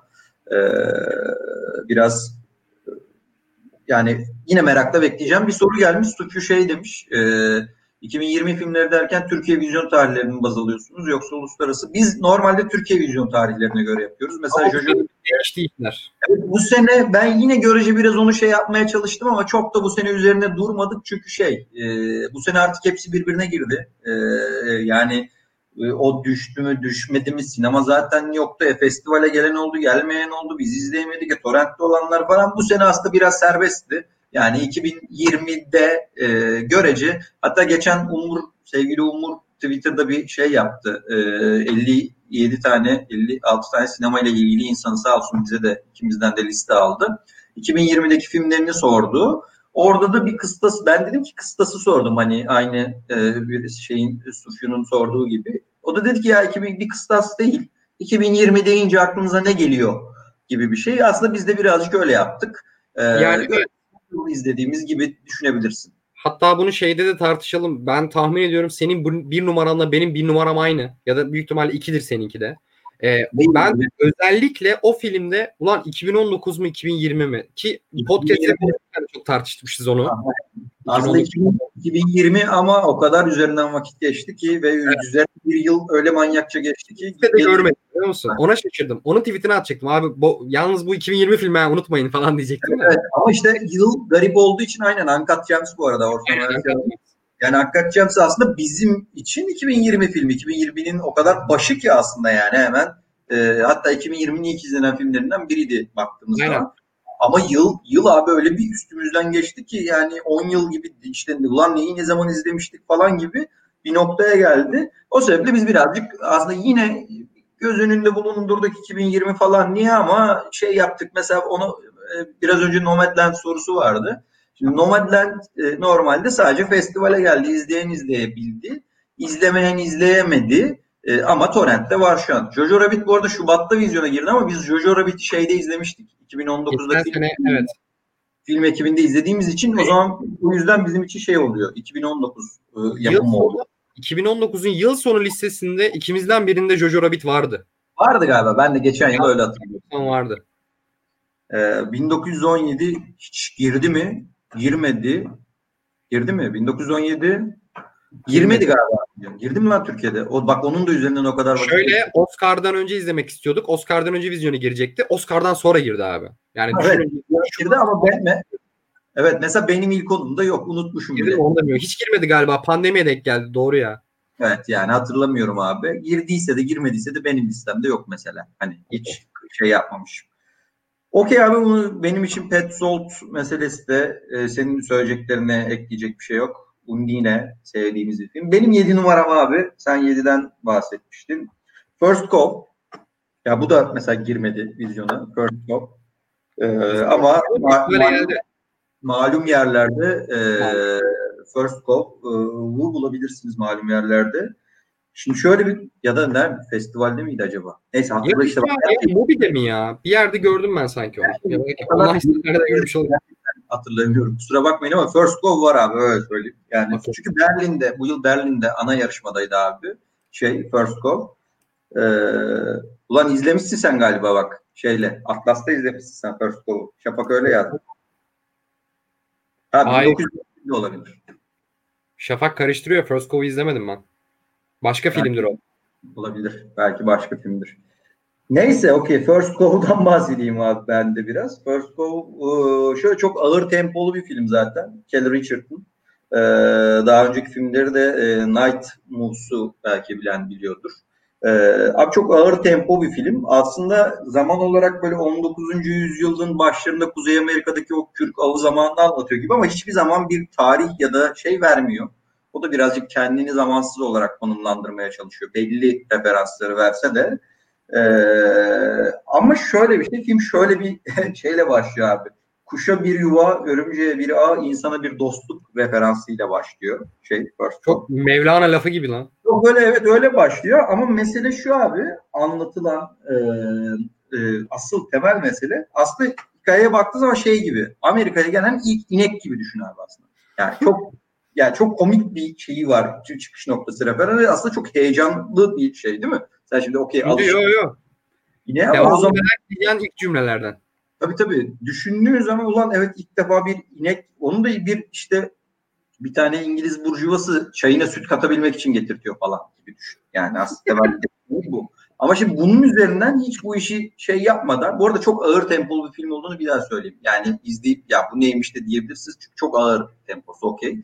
Ama böyle çok naif bir yerden ve kıyıda kalmış kıyıda köşede kalmış meselelerden o kadar ince bir şekilde bu e, kapitalizm ve erkeklik meselesine öyle güzel dokunuyor ki ya kimisi de sevmiyor bunu. E, çok şey e, ne denir ona? E, çok e, kör göze parmak bulan da var ama beni e, özellikle son zamanlarda ister istemez üzerine kafa yorduğumuz bu kapitalizm ve erkeklik meselesini başka bir açıdan e, yakla, e, şey yapabildiğimiz e, gözlemleyebildiğimiz bir noktada Bununla yaparken dediğim gibi çok çok büyük böyle kapitalizm üzerine inanılmaz ahkamlar keserek değil. Çok böyle inceden dediğim gibi çok naif bir noktadan anlatması benim hoşuma gitti. First of galiba malum yerlerde varmış. Ee, birazcık Nerede de var Şafak? Son, e, son kez söyleyeyim. Çok temposu çok ağır bir film, durağan bir film. O tarz filmleri sevenler varsa önerebilirim. Benim de 7 numaramdaydı. Senin 6 numaran ne? I am thinking of ending things. Okey. Bende de 3 numara abi. Benim de 3 Oo. numaram. Konuşabiliriz. Bende 6 ama biz podcast'te konuşmuştuk zaten. Neden 6 ve 3 olduğu belli. Sen benden daha fazla beğenmiştin zaten. Evet evet ve yani uzun uzadıya da konuşmamıza gerek yok aslında. İkimiz de beğendik. Ben senden biraz daha fazla beğenmiştim. Ben en Çünkü çok şeyini beğendim. Onu söyleyeyim en azından. Beğendiğim tarafını söyleyeyim. Yani şey abi ben bu sene özellikle eski filmlere de sardım dedim ya. Ee, mesela Bat Boy'da da Bat Boy'a bu kadar keyifli olup bu kadar podcast'te bile söylememe sebebim ve tweetini atlayıp böyle biraz hype'lamaya çalışmamın sebebi de bu. Ben bu sene şeye çok fazla önem verdim abi. Lineer olmayıp anlatım, anlatı olan yani narration tarafında çok farklılıklar yapıp bunun da e, konuyla bir bağlama olan hikayelere çok yüksel yükseldim ben bu sene. Bu birazcık oyunlarda da vardı. Yani biraz oyun kültürümü bu, bu sene biraz daha gelişti. Ya biraz o sektöre doğru böyle bir ilgim, alakam kaydı. Onun da verdiği bir şey olabilir bu. Filmlerde de bunu çok arar oldum. Hani daha bana lineer ve dümdüz anlatması yerine anlatımı bakalım nasıl kuruyor diye. Ee, ki ona rağmen Tenet o, yani bırak ona 50'ye giremedi. Neyse. I am thinking of ending things bu konuda master. Zaten podcast'te yanlış hatırlamıyorsam böyle böyle yani överek söylüyordum bunu. Ama işte bağlam söz konusu olduğunda bu anlatımla ilgili sıkıntılar olmuştu filmde. Ben o sıkıntılardan dolayı zaten 6 ettim. Millet çok hype'a geldi. Hype, ya bu çok hype'ladı, çok hype'landı. Bir numaralı listelerde bir numarada gördüğüm yerler de oldu. Yadırgamıyorum. Senin de 3 numarandaymış. Hani ben de çok sevdiğim filmi. Asla kötü bir film değil. Ama hani hikayenin anlatım biçimi, anlattığı hikaye çok böyle şeyler, kopukluklar falan. İkinci kez izledim ben bu arada. İkinci kez bir daha izledim. Yine aynı kopukluklar yaşamaya devam ediyor aslında. Yani şey dedim ilk izlemenin verdiği hani sonunu bilmeme rağmen ne anlattığını bilmeme rağmen ikinci kez izlediğimde kopukluklar çok hala hissettirdi bana. Ha bu be- gerizekalı olduğumla alakalı olabilir bu arada. Ama yani ben Tenet'i insansın ya. Ne gerizekalı. Tenet'i, Tenet'i bile az çok anlayabilmiş bir insansın. az çok tam anlasan çok seveceğim. Yok bunu birazcık şeyden söyledim. Birazcık o dönem ilk çıktığında bu film e, an- yani sevmeyenlere anlamıyormuş da zekası düşükmüş gibi birkaç tane film gördüm de çok sinir olmuştum buna. Hala içimden Neyse e, yine de tar- yani Charlie Kaufman'ın kalemi çok sağlamdır. Yönetmeni de çok sağlamdır. Hani film yine çok iyi. Yine çok iyi ama bende hataları nispeten Burak'a göre fazla olduğu için ben de biraz daha aşağıda, aşağılarda. Aynen benim 3 numaramda abi anlıyorum seni. Şimdi şöyle ben şuradan filme çok yükseğim. Ee, zaten uzun uzadıya podcast'te neden sevdiğimi bahsettim. O, o o zihnin peşindeki o zihnin kıvrımlarının peşine düşmek muhabbeti benim çok hoşuma gidiyor. Zaten Charlie Kaufman da bunun uzmanlarından biri. İşte yazarlıklarına bakıyorsun yazdığı filmlere. Being John Malkovich, Adaptation, işte Sil Baştan, New York Yanılsamaları, işte o Anomaliza. Yani bunlar yazdığı eserler. Bir de yönetmenlik olarak da bence New York Yansımaları ve Anomaliza ile aslında gösteriyordu yönetmenliğini. Evet. Filmin artık iyi bir yönetmen olduğunu bence Rüştü'nün de ispat ettiği için ben ayrıca filme de yükseliyorum. Onun dışında da dediğim gibi I am e, thinking of an şey çok uzun yani böyle uzun filmlerde hep takılıyor. Abi daha kısa benim numaramda uzun uzadıya övdüğümüz podcast'imizi referans verelim. Orada zaten yaklaşık bir saat boyunca uzun uzun e, övüyoruz. Bence de Kahun müthiş birisi. Yani normal özünde tanırsın belki çok göt bir insandır tanır ama dışarıdan gözüktüğü kadarıyla. borç vermiyor. Yani borcunu evet. ödemiyormuş. Böyle bir karakter. Bir insan değil normalde falan diye böyle. Ama çok seviyorsun Kaufman'ı ama böyle borcunu ödeyen bir tip değil ne bileyim yani. Ya, vergi vermiyor falan. Benim de 3 numaramdaydı. Ben o zaman 6 numaramdan bahsedeyim. Buyur abi. Bence taş gibi filmlerden biri ee, Sound of Metal. Bende de 5. Evet. Aynen abi. Neden taş gibi? Şöyle filmleri biz sen de öylesin ben de öyle çok seviyoruz. Duygu sömürüsü yapmaya o kadar e, büyük bir alanı var ki aslında. Böyle milleti hüngür, zangır hüngür ağlatacak. Zangır hüngür ne ya? İşte öyle böyle ağlatacak bir aslında hikayeye sahip ve bunu böyle işte kanıtsa e, hepimizi yerlerden yerlere ağlatacak bir filmi hiç abi oralara girmeden ama sana böyle bir şekilde zorla da olsa düşünmeye iterek, empati yaptırtarak e, karşındaki insana anlamaya çalışmana sebep olan filmleri ben çok seviyorum. Özellikle duygu sömürüsüne kaçmadığı için de böyle bir konuda ve ortaya da böyle böyle taş gibi bir film çıkardığı için de yönetmeni çok takdir ettiğimi söyleyebilirim. Yılın bence Amazon'da var en iyilerinden biri. Benim 6 senede 5 numaram mesela. Ben şeyi çok şaşırdım abi. Ee, Zahmet de çok iyi oynuyor bu arada onu da ekleyeyim. Zahmet müke- bence bu sene yani adaylıklarda kesin görmeliyiz. Alır mı bilmiyorum daha. Hani, daha üst performans görmedi. Alır, alırsa da okey deriz. Yani ayakta alk isterim zaten herife. Şeyi çok şaşırdım sadece abi. Bu zamana kadar hep böyle bir e, duyu kaybı üzerine yani körlük, işitme engelli, görme engelli, körlük demeyeyim hani yanlış anlaşılmasın. Yani engellerle ilgili çok fazla film izledik. Ya film hikayesi özü bu. Bir işitme yani yavaş yavaş işitme duyusunu kaybeden bir e, müzisyeni anlatıyor. Hani aslında baktığı zaman biri sana bunu anlatsa sana özgün gelmez değil mi? Ama o kadar ilginç ve güzel işliyor ki onu. Ya ilk izlediğimde şey dedim yani millet niye bu kadar yükseliyor buna? Ne kadar farklı bir anlatım seçmiş acaba falan dedim. Böyle anlattım gayet dümdüz ama dediğin gibi o kadar duygu sömürüsüne yer vermeden o kadar ince ince ince o kadar güzel işliyor ki ben bay- Zahmet'in bu arada muazzam performansı da çok büyük etkisi var tabii filmin güzelliğinde. White, white noise kullanımı inanılmazdı. Evet. Özellikle şeyde çok hoşuma gitti benim ya. Ee, sanırım işitme kaybını ikinci tam kaybettiği bir konserde en son böyle o çınlama sesiyle beraber gelip böyle dışarı çıkıp böyle nefes nefese kaldığı sahnede. Zaten Riz Ahmet'in performansı bu arada bütün duygu geçişlerinin için yani inanılmaz bir film ya. Yani çok isterim hani bir numaraya almaya ama diğerlerinin altına neden kaldığını zaten anlarsınız diye düşünüyorum anlatınca. Yani şöyle bir şey var. E, Kritik 31'in şöyle bir yorum var. Ben bu filmde hissettiğim en son Kapernaum'da yaşamıştım. Tak diye atıyor tokat diye. İşte bence Kapernaum'la çok farkı var. Çünkü Kapernaum benim biraz önceki dediğim şeyi yapıyor bana göre.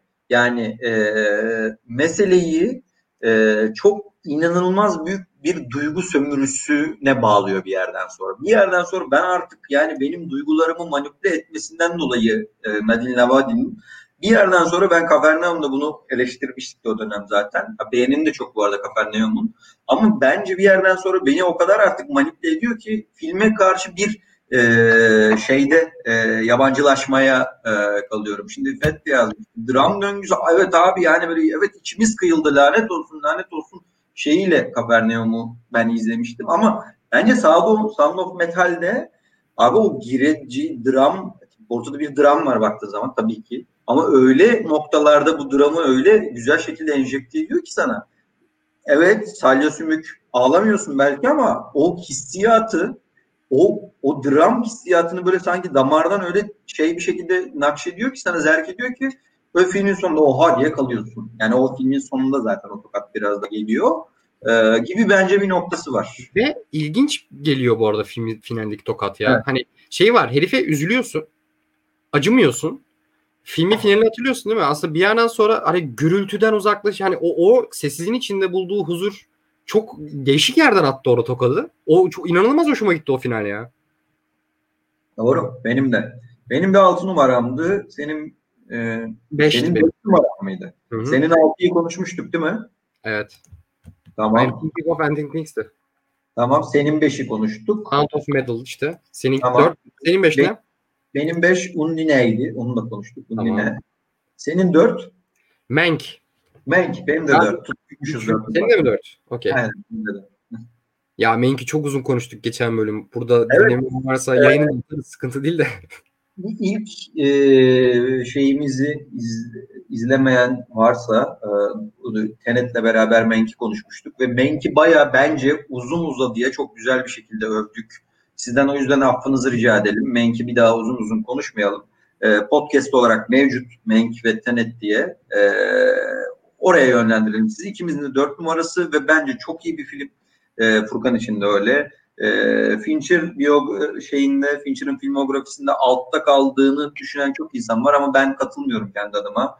E, zaten Fincher'ın bazı filmleri çok kült mertebesinde olduğu için e, evet belki o kadar kafaya oynamıyor ama Fincher'ın kötü filmlerinden biri şeyine ben kendi adıma katılmıyorum. Furkan birazcık o noktada. E, ama şöyle düşün, okey, e, görece diğer filmlere göre düşük olsa da şimdi Menk'i bir daha düşündüğün zaman İkinci defa mesela hala izleyemedim ama ikinci defa izlerken de ben Menk'e heyecanlanacağım mesela. Onu hissediyorum. Ben ikinci izleyişimde büyük ihtimalle şey değil, filmin varlığını düşünmeye başlayacağım. Şu anlamda film içerik gereği e, yapımcılar hatta şeye çok güldüm ya. MGM istifa mı? Yok MGM battı haberi mi? Hmm. Yani filmden sonra o haberi okuduktan sonra böyle bir küçük bir gülümseme aldı suratıma. Şey diyecektim ya filmin varlığından kastım filmin bir Netflix bir dijital platformda yayınlanması, filmin içerisinde de böyle MGM'e şey yapması etmesi. Bu sene bir taraftan Oscar'a e, oynuyor olması ve Oscar'ın da e, kurucu ortaklarından bir tanesi MGM'in sahibi filmde eleştirdiğin adam falan hani. İkinci izlediğimde biraz daha bunlara bakarak izleyeceğim bir de. Ya Ne o, sebeple bence filmin Netflix'te e, olması da çok önemli bir nokta. O, o öyle izlemek daha da keyifli bir şey. Ya evet. Ya Drak filmini izlemeyi çok istiyordum. Şimdi yazmış Ben arkadaş. de izledim bu arada. Ya Winterberg'i ben çok seviyorum. Winterberg'i hatta yeri geldiği zaman Lars von Trier'den daha çok seviyorum. Özellikle yani The Hunt filmi e, gelmiş geçmiş en iyi filmlerden bir tanesi olabilir yani dünya sinemasında. Yeri bambaşka olması gereken bir film. Keza A Separation, şey A Separation demişim ya. The Fest bu Dogma 95 filmi. Drak'ı çok istedim. E, çok da hüzünlü bir hikayesi var arkasında biliyor musunuz bilmiyorum. Winterberg'in kızı ölüyor film için. Biliyorsun değil mi abi onu? Hani biraz böyle hikayeler var. E, filmde birazcık böyle daha alkolizme yakın olan bir dr- dram, bir, bir karakterin üzerinden bir drama anlatıyor. Çok merak ediyorum. Çok izlemek istedim ama malum yerlerde hep bir sinema çekim vardı. Onu bile sinema çekimi nasıl bulmuşuz çok merak ediyorum. O ayrı. İzleyemedik özetle. Aynen. Ama çok merak ediyorum. Benim üç numaramdan bahsettik. E, I am thinking of e, ending things. Senin üç numaran. Benim 3 numaram ki Mank'i mi 3'e koysam bunu mu diye düşünüyordum. E, şu an söyleyeceğim filme çok daha fazla yükseldiğim için 3'e koydum. Invisible Man. Ha ben izleyemedim. E, Yani- zaten bu yıl vizyona giren son filmlerden biriydi değil mi? Yanlış hatırlamıyorum. Aynen öyle abi. Şeyde yani biz pandemide şey yaptım. Ya Haziran'da ya da şeyde Mart'ın başında girdi. Yani açıktık yani. Karantina değildik. O dönem girdi. Mart başı falan olabilir ya yanlış hatırlamıyorsam. Ya Invisible Man'i e, birincisi orijinal hikayeyi zaten çok seviyorum. E, Wells'indi galiba Invisible Man yanlış hatırlamıyorsam. Ama kitap çok daha güzelken e, filme bu kadar yükselmemin sebebi e, konuştuk bu podcast'te hiç bilmiyorum ama şimdi daha bu gü- günümüz yani zamanın ruhuyla ilgili çok fazla film yapılıyor. E, bunları e, bazen yeri geliyor eleştirmeye korkuyoruz çünkü aslında o e, bu hikayeleri anlatan filmlerin nispeten ya kalite ya anlatım olarak yani işin teknik tarafında biraz daha kötü olduğunu düşünüyoruz. Ama kötü olduğunu söylemeye bile çekiniyoruz. Abi Invisible Man öyle bir hikayeden zaman ruhuna uygun bu kadar etkili bir hikaye çıkarma en güzel örneklerinden bir tanesi. Yani o kadar zamanın ruhudan kastım bu hani özellikle özellikle kadın hakları, kadına şiddet, e, mansplaining e, bu tarz hayatımıza giren yani daha uzun yıllardır, yüz yıllardır olan kavram, daha yeni yeni konuşmaya başladığımız kavramlarla ilgili yapılmış bu son dönem en iyi filmlerinden bir tanesi. Invisible Man. Burada tabii ki de e, şeyin de etkisi çok fazla var. E, aa, oyuncunun adını unuttum. Elizabeth Moss'un Elizabeth Moss'un zaten abi Hand, Handmaid's Tale, işte Invisible Man'i falan düşününce çok güzel yapımlarda, çok anlamlı yapımlarda rol alıyor ve hani rolünün hakkını çok güzel veriyor. Yani benim bu sene 3 numaraya koymamın sebebi tabii ki de sadece zamanın ruhunun uyumluluğu değil. Yani kitabı okuyan var mı bilmiyorum ama yani kitapta hissettiğiniz o gerilimin aynısını bir de uyarlayarak yani koruyarak da değil, uyarlayarak inanılmaz güzel ve inanılmaz böyle şey e, nasıl diyeyim soft bir şekilde anlatmış olması çok etkileyiciydi ya. Ya bilmiyorum ve hani orada da normalde zaman ruhuyla ilgili bir eleştirel bir yapım getirenlerin çoğu abartıya yakalanıyor ve abartıdan dolayı bir boka sarıyor abi. Burada da tıpkı Sound of Metal'da konuştuğumuz gibi abartılıp e, duygu sömürüsü yapabileceği o kadar güzel alan varken sadece doğruyu anlatmayı yemin etmiş gibi güzel anlatması olması. Ben çok yükseldim. Anlatamadım büyük ihtimalle çünkü çok yoruldum artık. İki saattir konuşuyoruz şaka bir yana. Ee, ben, ben izlemedim. Bu arada şeyi de izlemedim ben. Furkan izledim bilmiyorum. Day, Teo yazmış. Days girmeyecek galiba listeye. Muhteşem bir filmdi evet. diye. Ben de izleyemedim. Ee, Ming Liang Tsai'nin bayağı da övülen bir film. Ee, ama izleyemedik. Ee, çok övülüyor ama şöyle bir şey e, bu, o, bu o tarz bir sinemada herkese uygun bir sinemada değil. Onu da bahsetmek lazım. Ee, Days mi? Days e, o tarz bir sinema zor bir sinema. Ama izlemedik izlemek lazım. O yüzden e, şimdilik ilk ikimizde yok. Bu sene Galiba... festival, festivallerden birinde gösterildi yanlış hatırlamıyorsam. Ben online festivallere çok e, ilk gösterimlerine katıldım abi. İlk ay galiba. Seçkisi beni birazcık üzdüğü için herhalde bundan sonra da böyle devam edecek dedim ama Nomadland'den şeye kadar bir sürü şey yayınlandı. Orada da ucu kaçırdığım için izleyemedim çoğunu. Anladım.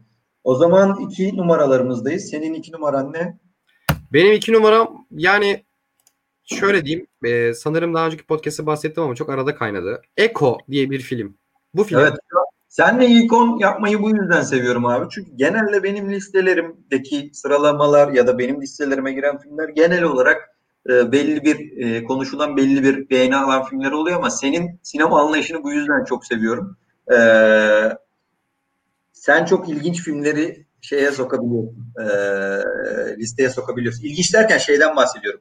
Daha böyle e, üzerine pek konuşulmamış ya da dediğin gibi arada kaynamış filmleri sen benden daha iyi buluyorsun. O yüzden dinlemek isterim ben izlemedim. Abi çok güzeller ya falan diyor. ya şey ben bunu listeyi burada şey Umur'a gönderdiğim listenin aynısı bu. Yani hiç benim de öyle. Benim de öyle.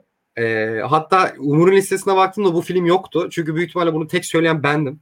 Hani almadı doğal olarak. Çoğunlukları almış çocuk doğal olarak. Yani bunu daha önce konuşmuştuk. Bu hem Mubi'de yayınlandı. Şu an galiba hala Mubi'nin koleksiyonunda var bu film. Echo diye geçiyor. E, hatta orijinal ismi de Berkmal diye geç, yazıyor, yazılıyor. Bir de aynı zamanda on, e, İKSV'nin online gösteriminde de gösterilmiş. Ya şöyle özetleyeyim filmi. Filmin hani şeyden bahsettim ya bir farklı anlatım teknikleri. Ben bu filmin en çok bu, bu, busuna tam oldum. Orijinal adına ne demiştin? Orij- Berkmal. Berkmal Berk. nasıl okunuyorsa. Nasıl kodlasana? B E R G M A L. E A L. Anladım. Okey. Aynen yazdı Mert Scorsese sağ olsun. Ee, okay. Abi yanlış hatırlamıyorsam e, 54 müydü? Ben de bakayım. İzlanda filmi. Evet Değil İzlanda mi? filmi. Aynen öyle. 56. Heh. Abi sadece Noel ya yani 26 Aralık'tan yılbaşına olan ki süreci anlatıyor ve 56 tane kısa filmler oluşuyor aslında. Yani anlatım olarak beni çok büyüledi. Şu anlamda büyüledi. 56 tane sadece sahne abi. Bir tanımadığımız etmediğimiz bir karakter olmayan insanların hayatlarından bir tanesi o 50 saniye, yani bir tanesi 30 saniye, bir tanesi bir buçuk dakika süren 56 tane kısa film. Ama hepsi bir arada bir konteks, bir bağlamın üzerinde aslında. Bir insanlık tarihini anlatıyor resmen. Bir de ya insan tarihinden kastım şeyi çok hoşuma gitti. İzlanda filmi ama anlattığı şeyler yeri geliyor politik, yeri geliyor kültürel, yeri geliyor insani, insan hakları üzerine. O kadar güzel noktalardan sahneler almış ki çok minimalist bir taraftan. Ve şey yani kendinden bir şeyler buluyorsun. Kendi bilginden, kendi yaşadıklarından, kendi ülkenden ve bunun bir İzlanda'dan çıkmış olması ayrıca büyüleyici geliyor. Çünkü böyle yani İzlanda neler yaşanıyor hiç bilmiyorum. Yani terörle de ilgili bir şeyler söyleyebiliyor film. Oha diyorsun hani ve yani göçmenlikle de ilgili bir şeyler söylüyor. irticayla, uyuşturucu bağımlılığıyla, siyasetle ama bunlar o kadar güzel e, enstantanelerle anlatıyor ki abi. Hani siyaseti o sırada yılbaşını bekleyen ama ana haber izleyen damat ile kayınpeder üzerinden bir tartışma ile 40 saniyede anlatıyor. Ve abi filmin o 56 yani 30 saniye ve 1,5 dakika uzunluktaki şu an, an kayıp, kayınpederimle bir sekansı canlandırdım.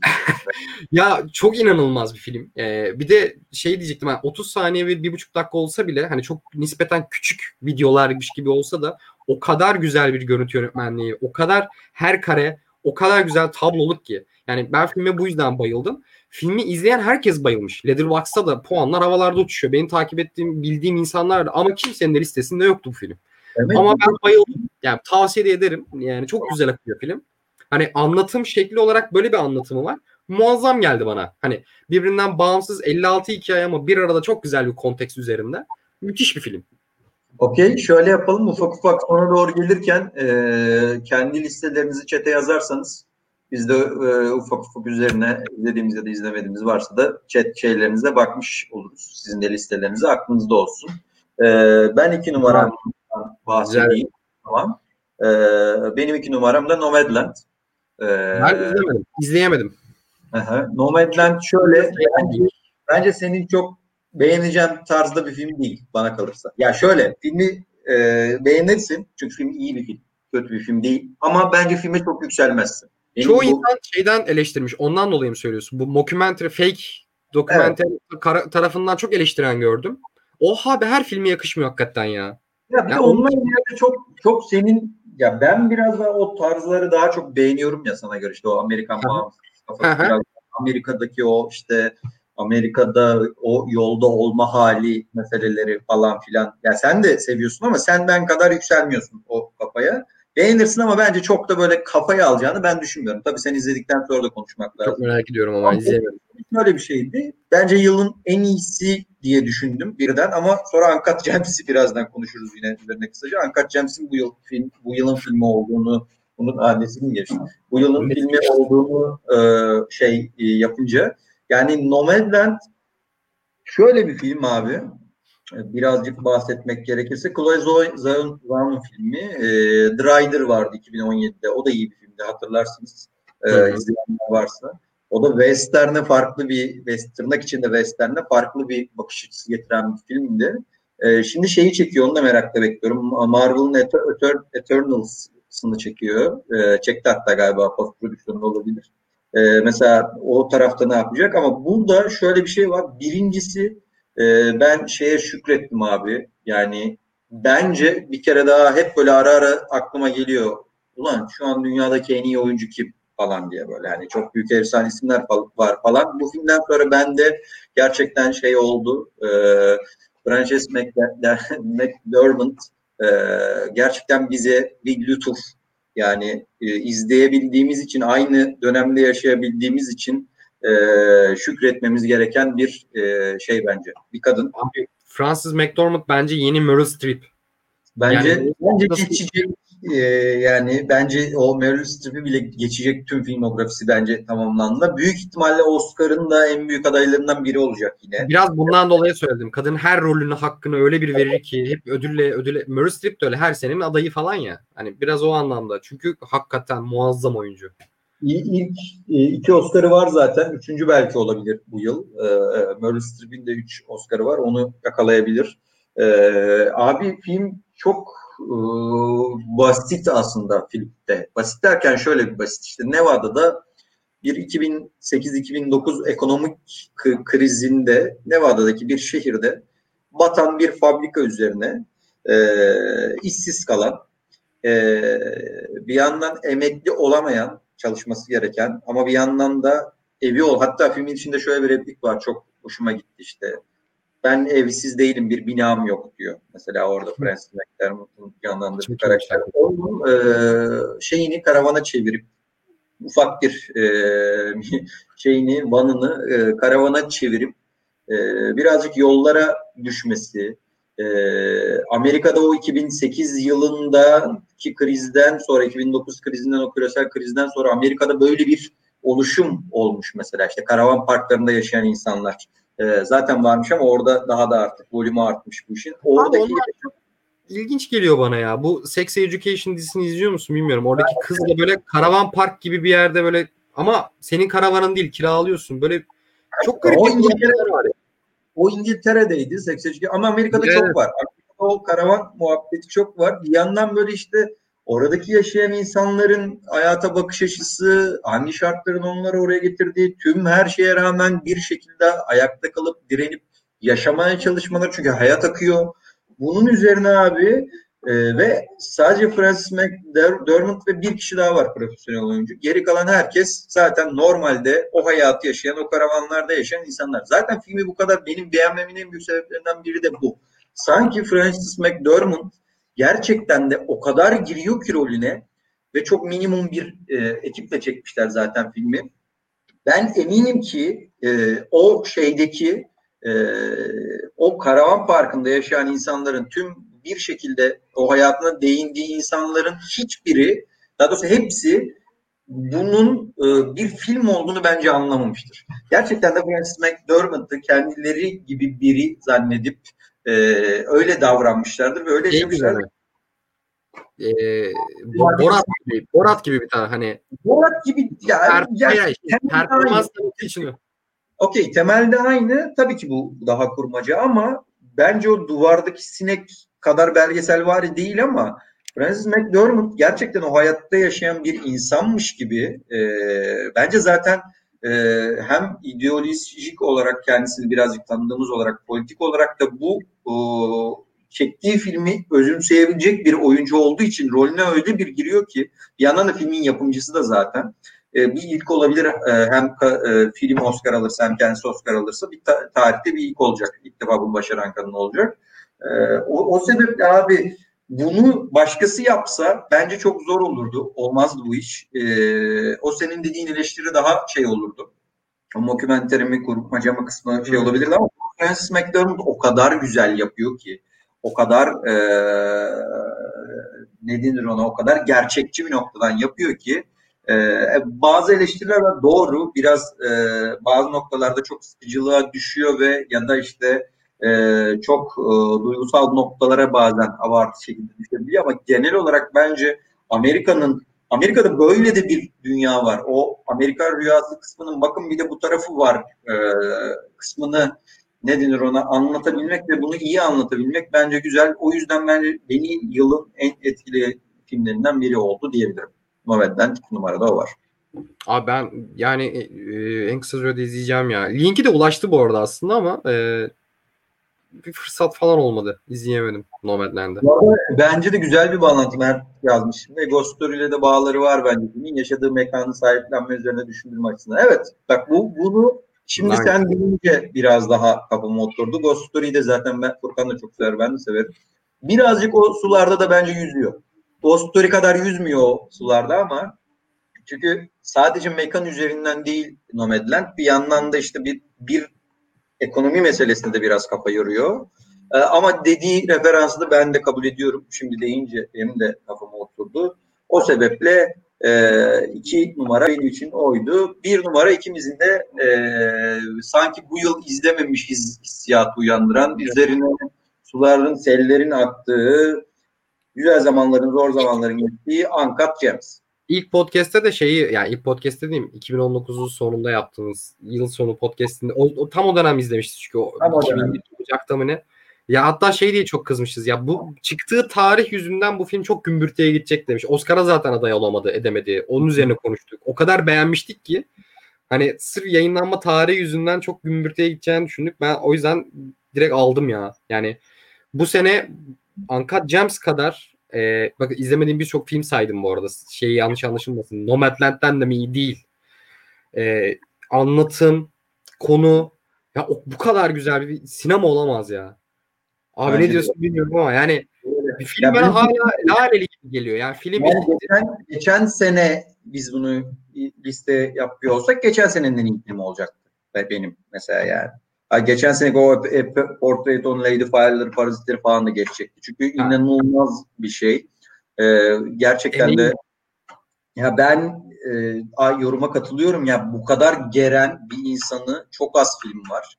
Yani e, geçen gün hatta Aras'la birlikte yaptığımız podcast'te de o da bahsetmişti. Çok doğru bir yorum katılıyorum. Şey demişti e, o da hani yani günümüz çağını o tüketim çağını o hızı bu kadar iyi anlatabilen e, film çok nadir çıkar.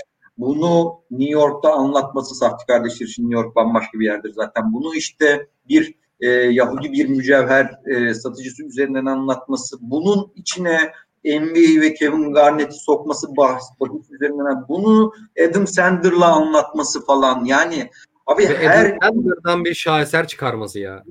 Bunun üzerine bunun müthiş müziklerle anlatması, inanılmaz bir kurguyla, inanılmaz bir tempoyla, muhteşem bir yönetmen. Abi yani bir de şey diyorum hani o rabarba bilerek yakalamaya çalıştıkları rabarba var ya laleli gürültüsü diyorum ben hala ona. Çünkü yani 5000 kafadan aynı anda ses, ses çıkıyor. Bunu filmin başından sonuna arkadaki fon değişmesine Adam Sandler'ın sabit kalıp arkadaki karakterlerin değişip konuşmalar değişmesine rağmen bu kadar sekmeyen bir tempo tutturmak abi inanılmaz. Yani deneyim deneyim deneyim diyoruz ama bu, bugün bütün izleme deneyimi değiştirmeye çalışan insanlar hep işte görsele uymaya işte 3D izleme deneyimlerimizi değiştirecek. Dijital platformlar izleme deneyimi değiştirecek. Klasik sinema e, ekipmanlarını ve dinamiklerini kullanıp bu kadar farklı izleme deneyimi sağlayan bir film ben görmedim mesela. Yok ya yani. Bunu, bunu Good Time'la zaten emarelerini vermiştik. Good Time da çok iyi film. Hep övüyoruz izlemeyenler evet. Ama Uncut Gems bence zirve noktası ve bir sonraki işleri ne olacak çok merak ediyorum. Ve şey yorumu çok güzel. Ha, yani o orada bu arada filmde sen oynasan herhalde bir arkadaşı yapıyor orada. Şafak Sezer şeyi mi o? Çıkartması doğru mu anlıyorum?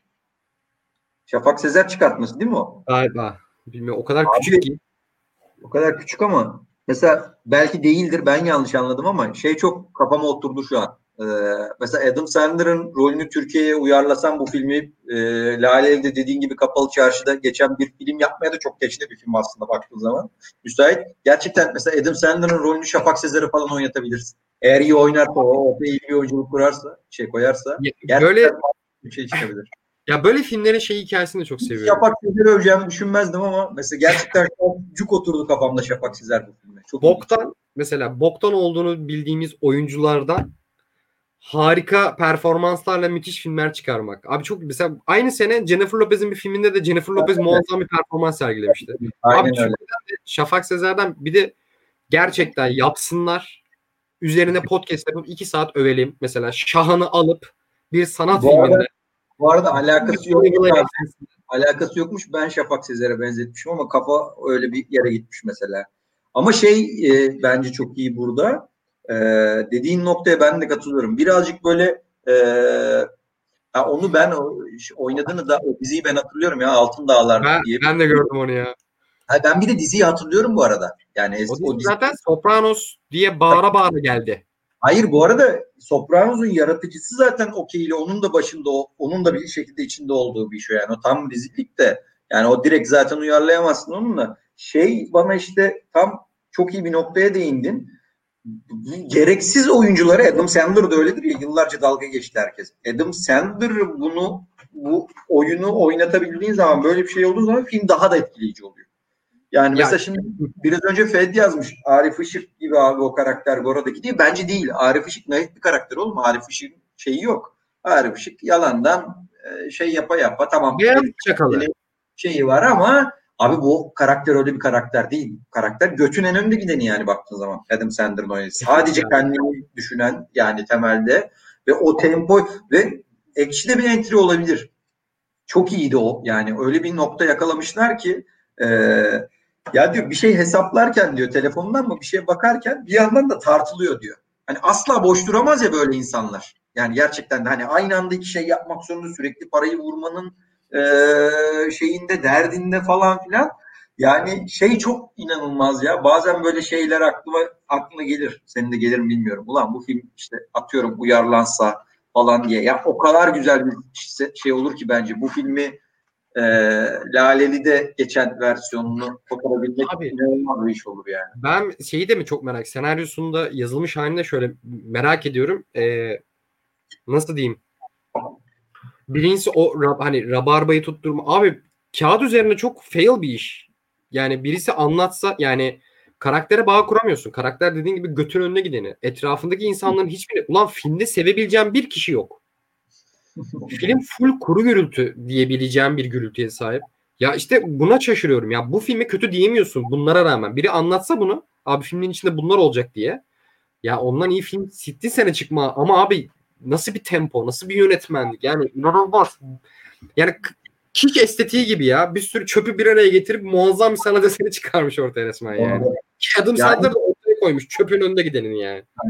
Ve şeyde de e, bir önceki yayında da bahsetmiştim. E, orada da söylemiştim. Gerçekten de NBA seven dinleyicilerimiz vardır aralarında. Kevin Garnett'i hiçbir koçu bu kadar efektif kullanmadı demiştim hatırlıyorsan. Gerçekten öyle. Filme Kevin Garnett'i yedirmek, Kevin Garnett'in muhteşem, gereksiz muhteşem oyunculuğu Kevin Garnett. Yani hani kendi kendini canlandırırken Kevin Garnett'in devleşmesidir de şey Ya- filmde yani. Burada şey de çok önemli abi. Sürekli şey söylüyoruz. Hiç konuştuk bundan önce ama hani oyunculuk hakkında tabii ki de bir, bir profesör bir eğitimimiz bir şeyimiz yok ama bana her zaman oyunculuk eşittir. Yani oyuncu %50, yönetmen %50 abi. Yani kötü oyunculuğu her zaman oyuncuya mal etmek gerekmiyor. Yönetmene de orada mal etmek gerekiyor bence.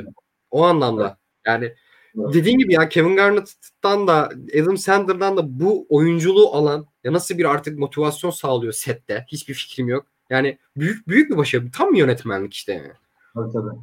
Bir de çok genius herifler belli yani. O New York falan böyle kullanabilmek acayip bir şey. Zaten New York sevdalısı ikisi de falan. Bir sonraki projelerine bakalım merakla bekliyorum diyelim. Ee, var mı eklemek istediğim bir film? Başka Yok. nokta? Sadece şey ekleyeceğim. Ya soru olarak hatta izleyen arkadaşlara da söyleyeyim. 2021'den ne bekliyoruz abi sinema konusunda? Yani hayatımıza neler girecek? iyi kötü. Hani yani Abi ben, ben senin soruna cevap vereyim. Bence bunu zaten daha önceki podcastlerimizde de uzun uzadıya konuştuk bazen yeri geldi. Zaten Mart'a kadar ülkemizde sinemalar kapalı. Ee, biliyorsunuz onun kararı çıktı. Güzel liste bu arada var. Ee, şeyler e, Mart'a kadar ülkemizde sinemalar kapalı. Mart'tan so- sonra ne olacağı meçhul. Ee, bu bu arada iyi mini dizilerde unuttum. Anortodoks Esra yazmış şimdi orada Anortodoks iyi bir dizi tavsiye ederim. Ee, aklınıza gelen varsa mini dizileri bak mini dizileri unutmuştu hiç konuşmadık. Aklına gelen varsa buraya yazsın. Ee, rica ederim.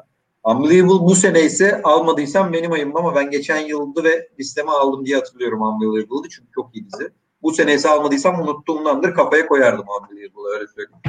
Ee, tekrar sinema soruna şey yaparsam Zaten Mart'a kadar kapalı. Mart'tan sonra ne olacağı belli değil. Ee, bir sürü sinema batacak. Ee, umarım Kadıköy ve Beyoğlu batmaz. Ee, bir şekilde kurtarabilirler. Onun dışında ama bence zaten e, artık dijital platformlar o klasik goy goy sinemanın ağzı sıça geliyordu. Bu pandemi dönemi bunu çok hızlandırdı. Bundan sonra bence şöyle bir şey olacak. Ee, Tabii bu tamamen yanlış bir öngörü de olabilir. Millet her şey normalleştikten sonra tekrar sinema manyağı falan olabilir ama zannetmiyorum. Bana kalırsa artık sinemaya gitmek sanki bir tiyatroya gitmek gibi ya da sanki bir yerde e, şey, bir yere gitmek gibi bir evente dönüşecek Ee, ve bence bu hayırlı da olabilir görece. Ben yani tabii ki biz bizi dinleyen çok genç arkadaşlarımız var. Direkt streaming kucağına doğmuş, büyümüş arkadaşlarımız var ama biz yaş olarak Furkan'la çok da yaşlıyız. Bizden daha yaşlıları da var tabii ama biz yani biz sinemaya doğarak, sinemada izleyerek bu e, şey filmleri sevdik aslında. 5 liraya 5. Aynen öyle yani 3 liraya 5 liraydı o zaman biletler hatırlıyorum. Yani böyle ilk gittiğimiz filmler işte hatırlıyorum işte Yüzüklerin Efendisi'nde ortaokuldum ben aklımın çıkması falan filan. Yüzüklerin Efendisi sinemada izlemiş efsane nesilden. Aynen abi yani birazcık oraya doğru. O yüzden sinemaların işine e, içine doğmuş büyümüş insanlar olarak sinemaların bu hale gelmesi tabii ki bizi çok üzüyor. Ama bir yandan da dünyanın gidişat gittiği noktaya şimdi işte streaming kucağına oturacağız. Evet o iş oraya doğru gidiyor. Bundan sonra ama sinema bir evente dönüştüğü zaman sinemada aptal saptal film izlemek yerine bir kürasyon üzerinden e, yani atıyorum işte Matrix'in üçlemesi bir hafta boyunca mesela atıyorum. Ya bunu tabii telif hakları falan kısmı vardı ya da işte atıyorum Kieslowski'nin işte mavi bilmem ne üçlemesi ya da o atıyorum işte Naked gibi böyle daha işte kürasyon üzerinden ya da daha böyle festival odaklı falan olursa bence e, daha iyi bir noktaya gidip gidir diyorum. Ama genel olarak e, sinemanın ben sinema biter mi bitmez mi çok uzun bir tartışma ama önümüzdeki dönemde stream platformlarının sinemaya çok büyük bir darbe vuracağını ve e, nasıl insanlar giyinip kuşanıp tiyatroya gidiyorsa sinemaya gitmenin de öyle bir şey olacağını düşünüyorum. 2020'den beklentin dedim. Film olarak e, var güzel filmler. Onlar üzerine ayrıca şey yaparız ama biraz önce yorumlarda vardı. İnşallah Dune'u sıçmazlar çünkü benim de çok sevdiğim bir seri. Matrix 4'ü inanılmaz merak ediyorum doğal olarak. 2021'de yetişecek mi hatırlamıyorum gerçi Matrix 4 ama yetişecek galiba. Ee, nasıl böyle Yok. kült bir şeyin e, nasıl böyle kült, kült bir e, yapımın e, devam edeceği altından kalkıp kalkamayacağı Matrix'te şey 2021'de sinemaya gitmeyi gözden çıkartabiliriz büyük ihtimalle. Bilmiyorum. Benim tek çıkarabileceğim film var abi e, ya da iki. Matrix 4 olabilir ya da Dune abi. İki film. 2021 için beklediğim en çok beklediğim iki film bu. Evet şu an benim de onlar var. Daha diğer e, daha başka filmler de var ama şu an aklıma gelmedi. Onu da konuşuruz uzun uzun. Ee, Zor bir yıl oldu abi. Ee, Yani. Senin için ayrıca bir zordu. Hepimiz için zordu ama tekrar kaybın için başın sağ olsun. Sağ olasın. Ee, Umarım 2020 yılı bu e, lanet şeyden e, kurtulduğumuz, pandemiden bir şekilde kurtulduğumuz, görece daha normalleştiğimiz, maddi, manevi insanların e, en az hasarla atlattığı, kimsenin işsiz kalmadığı, kimsenin bir yakınını kaybetmediği bir yıl olur. İnşallah abi. Amin. Valla güzel filmler izleriz streamingden ya da sinemadan artık nereden denk gelirse. Üzerinde bol bol konuşacağımız, kafa açan filmler izleriz diyelim. Hmm, var mı eklemek? Senin dediğine şey eklemek istiyorum. Ee, 2021'de film olarak değil de yani ne bekliyoruz sinema konusunda. Ee, dijital platformlar darbeyi şöyle vurabilir. En güçlü silahlarını ya bu sene çok büyük bir silah çıkaracaklar. En güçlü silahlarından bir tanesi. Mesela Marvel Cinematic Universe bitti abi. Hani eğri doğru konuşalım. Şu an orayı toparlayamayacak. Biraz haberlerine baktım abi ben de böyle. Yani şeyden Endgame'den sonra Spider-Man'e tutmaya çalışıyorlar. Onun merkezine oturacaklar Iron Man gibi. Onun etrafına bir MCU daha örmeye çalışacaklar ama o artık tutmayacak. Çok da güzel bir şey oldu e, geçen günler. Wonder Woman 1984 çıktı ve çok kötü çıktı. Hatta onun üzerine en güzel e, yorumu da Uygar Şirin çevirmiş Türkçe hatta şey. İnsanlar 8 aydır süper kahraman filmi izlemiyorlardı ve Wonder Woman'la beraber bu filmlerin ne kadar boktan bir şey olduğunu anladılar. Hani gibi bir kavram.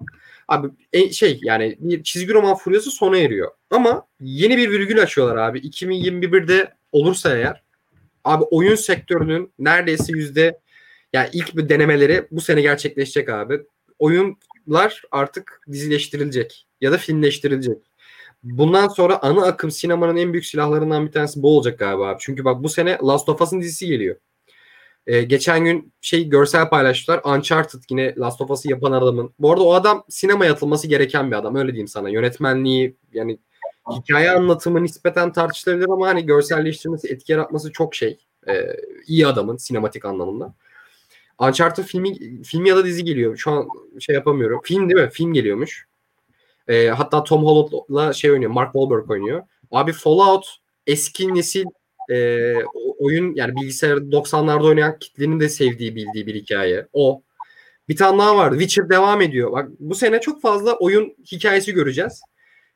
Ama işte platformlarda mı olur, dizi mi olur, film mi olur? Belli değil. Sadece bunların üzerinden çalışıldığı projeler okudum sağda solda çok fazla. Sanırım çizgi roman devri bitti ama oyun hikayelerini, oyunları sinemaya ya da dizilere taşımakla yeni bir e, daha nasıl diyeyim daha etkili olacak büyük ihtimalle. Sinemaya bunlar etkileyecek. Bu hikayeler etkileyecek daha çok. Onu demeye çalışıyorum. Yeni Ben- ana Ben şey yani. biraz beklememiz gerektiğini düşünüyorum. Çünkü e, süper kahraman filmi yapımcıları da pandemiye çok hazırlıksız yakalandı.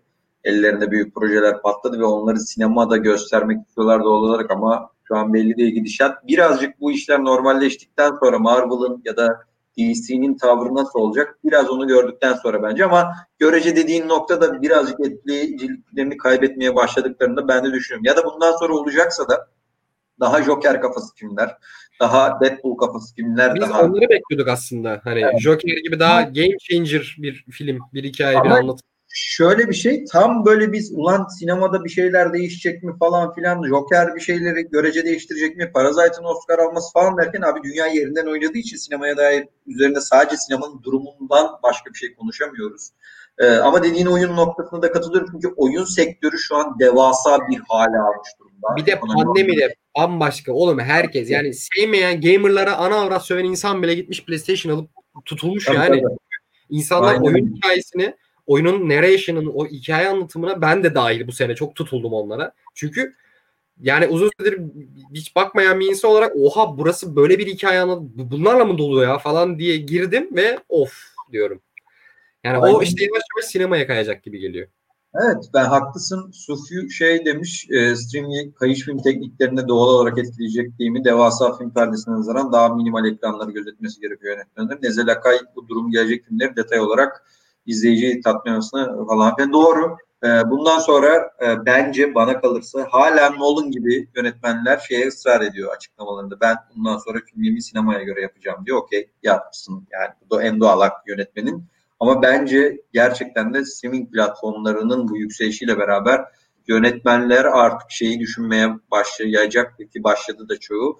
Filmini e, illaki büyük büyük bir perdede değil daha e, küçük ekranlarda ve daha ev ortamında nasıl daha fazla beğenilir, daha fazla izlenir pozisyonunda yönetmenler ister istemez kendilerini kafa olarak bence sokacaklar.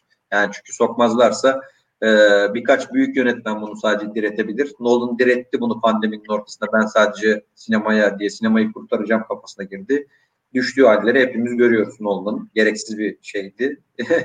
Şu an ondan sonra e, Villeneuve e, itiraz etti. Dune'un aynı anda platformlarda yayınlanmasına ama dediğim gibi bu büyük stüdyolar, büyük e, yapım şirketleri sinema biter bitmez konusunda bence çok şey değiller. Onlar kar marjını nereden nasıl yükseltebiliriz, şartlara nasıl ayak uydurabiliriz gayesiyle hareket edecekleri için onların büyük stüdyoların bu tavrı da sinemanın özellikle Warner'ın aldığı son karar e, tüm bu sinema olayında derinden etkileyecek, belirleyecek. E, bakalım zaten 2021'de uzun uzun bence bunların hepsini tartışacağız. Evet. Bunlar çok gündemimiz olacak çünkü bir şeyler değişiyor abi ve yani kim ne nasıl konumlanırsa ya kazanacak ya kaybedecek yani. Tam bir öyle bir dönem çünkü. Aynen Özellikle öyle. Pandemi artı dijitalleşmeyle beraber. Abi yani sen yayının, yayının başında şeyi demiştin. Yani artık her şey gözünün önünde reklam, çekiliş falan filan ya böyle. Bazen böyle şeyi düşünüyorum, onu konuşuyorduk bugün nesil. Evet her jenerasyon, her dönem çok büyük teknolojik gelişmelere şey oluyor. E, ne denir ona? E, bir bir teknolojik gelişme yaşıyor ama bir biz özellikle hızın artmasıyla bu e, çünkü dünya ilerledikçe, bilim ilerledikçe, teknoloji ilerledikçe bizden önceki jenerasyonun 30 yılda yaşadığı o değişimi biz 5 yılda 10 yılda falan yaşamaya başladık. Bizden sonrakiler belki 1 yılda bunu çok hızlı hızlı yaşayacak. Ya yani bu bazen bu tüm şeyin içinde insan çıldıracak gibi oluyor. İşte streaming, işte platformlar, cartlar, curtlar, teknoloji, o bu falan işte pandemide zaten kafayı yedik. Çok garip bir yere doğru gidiyor dünya. Bakalım bunların da üzerine önümüzdeki uzun uzun konuşuruz. Nolan'dan bağımsız herhangi bir film kurtarabilir miydi? Bence bu dönemde hiçbir film kurtaramazdı. Öyle bir şey yok. Yani çünkü dünyada yer yerinden oynadı. Ee, bence imkanı yoktu. İkimizin de birinci sırasında Uncut Gems vardı. O bile gir, girmiş olsa bütün PR'ıyla ve hani yorumlarla herkes ayılıp bayılsa yine bence Tenet kadar gişede çakıla, yani çakılmadı gişede de beklentinin altında kaldı ve kurtaramadı. Yani aynı şey olacak. Zaten olan hani zaten Netflix şeydi ama onlar zaten ya şunu diyebilirim. Ha, anladım. Şu olabilirdi bir ihtimal. İşte bunun örneğini vermiştik mesela Avengers Endgame bu döneme denk gelseydi en büyük şeyi o yapardı ama Avengers Endgame bile bence bu dönemde patlardı. Yani bir arkadaş yazmış belki Endgame diye ama o da belki. Yani en büyük ihtimali olanı bile belki diyoruz abi yani. şimdiki yaptığı şeyin hasılatının belki yarısını yapardı gibi bir durum var bence. Ee, Okey diyelim. Fed'in de 11'de maçı var. Yaklaşık biz de 2 saattir konuşuyoruz. Var mı eklemek istediğim bir şey? Teşekkür ederim bizi bu saate kadar dinleyen arkadaşlarımıza. Evet ya ben de teşekkür ederim. Bu, bu saate kadar kaldınız. Sağ olun. Arada Okey. e, noktan saçmaladıysak e, affola.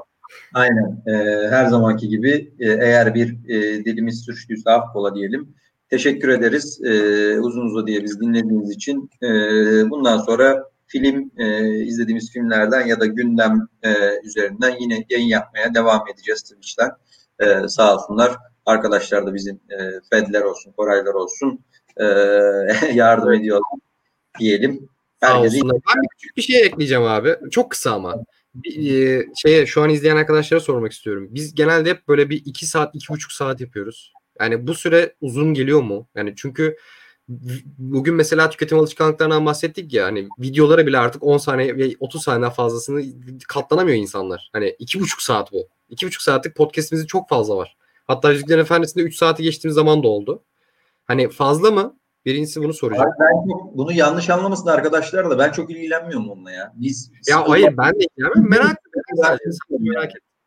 Çünkü herhangi bir istatistik de alamıyorsun böyle. İnsanlar birinci saatte kapatmış. Pazar, bizim bu iş pazarlama ya da e, şey e, para kazanma gibi bir derdimiz olmadığı için Eyvallah. eksenden ya da ya da gain'den e, teklif almadığımız için çok bir derdimiz yok yani. E, o yüzden biz e, bazen de bir saat yapıyoruz abi yani o anki modumuza o anki keyfimize göre. Bazen işte konu uzundu yok eksenli gain'di filmler falan derken uzun oldu. Ee, şöyle düşün ben hep bunu şey diye düşünüyorum. Ee, mesela bir insan arabayla yolculuk yaparken mesela iki buçuk saat ya bu. Buradan çıktı İstanbul'dan bir yere doğru gidiyor abi 3-4 saatlik bir araba yolculuğunda açıp bunu dinliyorsa çok okuyayım ben mesela yani. İlla bir kere hepsini dinlemek zorunda değil ama öyle bazen öyle dinleyen arkadaşlarımız da oluyor. Hani bir araba yolculuğunda bir yerde falan diye o yüzden hoşuma gidiyor yani. Şey Ali Reis söylemiş. Podcast olarak güzel ancak yayında fazla olabiliyor diye. İkinci sorun da buydu aslında. Yani Aynen. Twitch Twitch benim şu an sevdiğim bir şey oldu. Yani seninle en azından konuşurken senin mimiğini, yüzünü görmek böyle biraz aşk mektubu gibi oldu. Çok bromance oldu ama yani Aynen. yine iyi hissediyor. Karşılıklı bir diyalog kuruyormuşum gibi hissediyorum yani. Podcast'te çünkü tamamen dijital bir aletle konuşuyormuş hissiyatı oluyor. Aynen. Ya bir de böyle yayınlarımız zaten ekstra podcast olarak yayınlanıyor aslında. Tabii, Sadece tabii. bu Yani şey Twitch'i boş Tamam, verip bir podcast'te dinleyebilirsiniz yani. Öyle de yapabilirsiniz. O zaman teşekkür ediyoruz. Ee, tekrardan hepinizin ağzına sağlık. Ee, kendinize çok iyi bakın. İyi geceler. İyi geceler.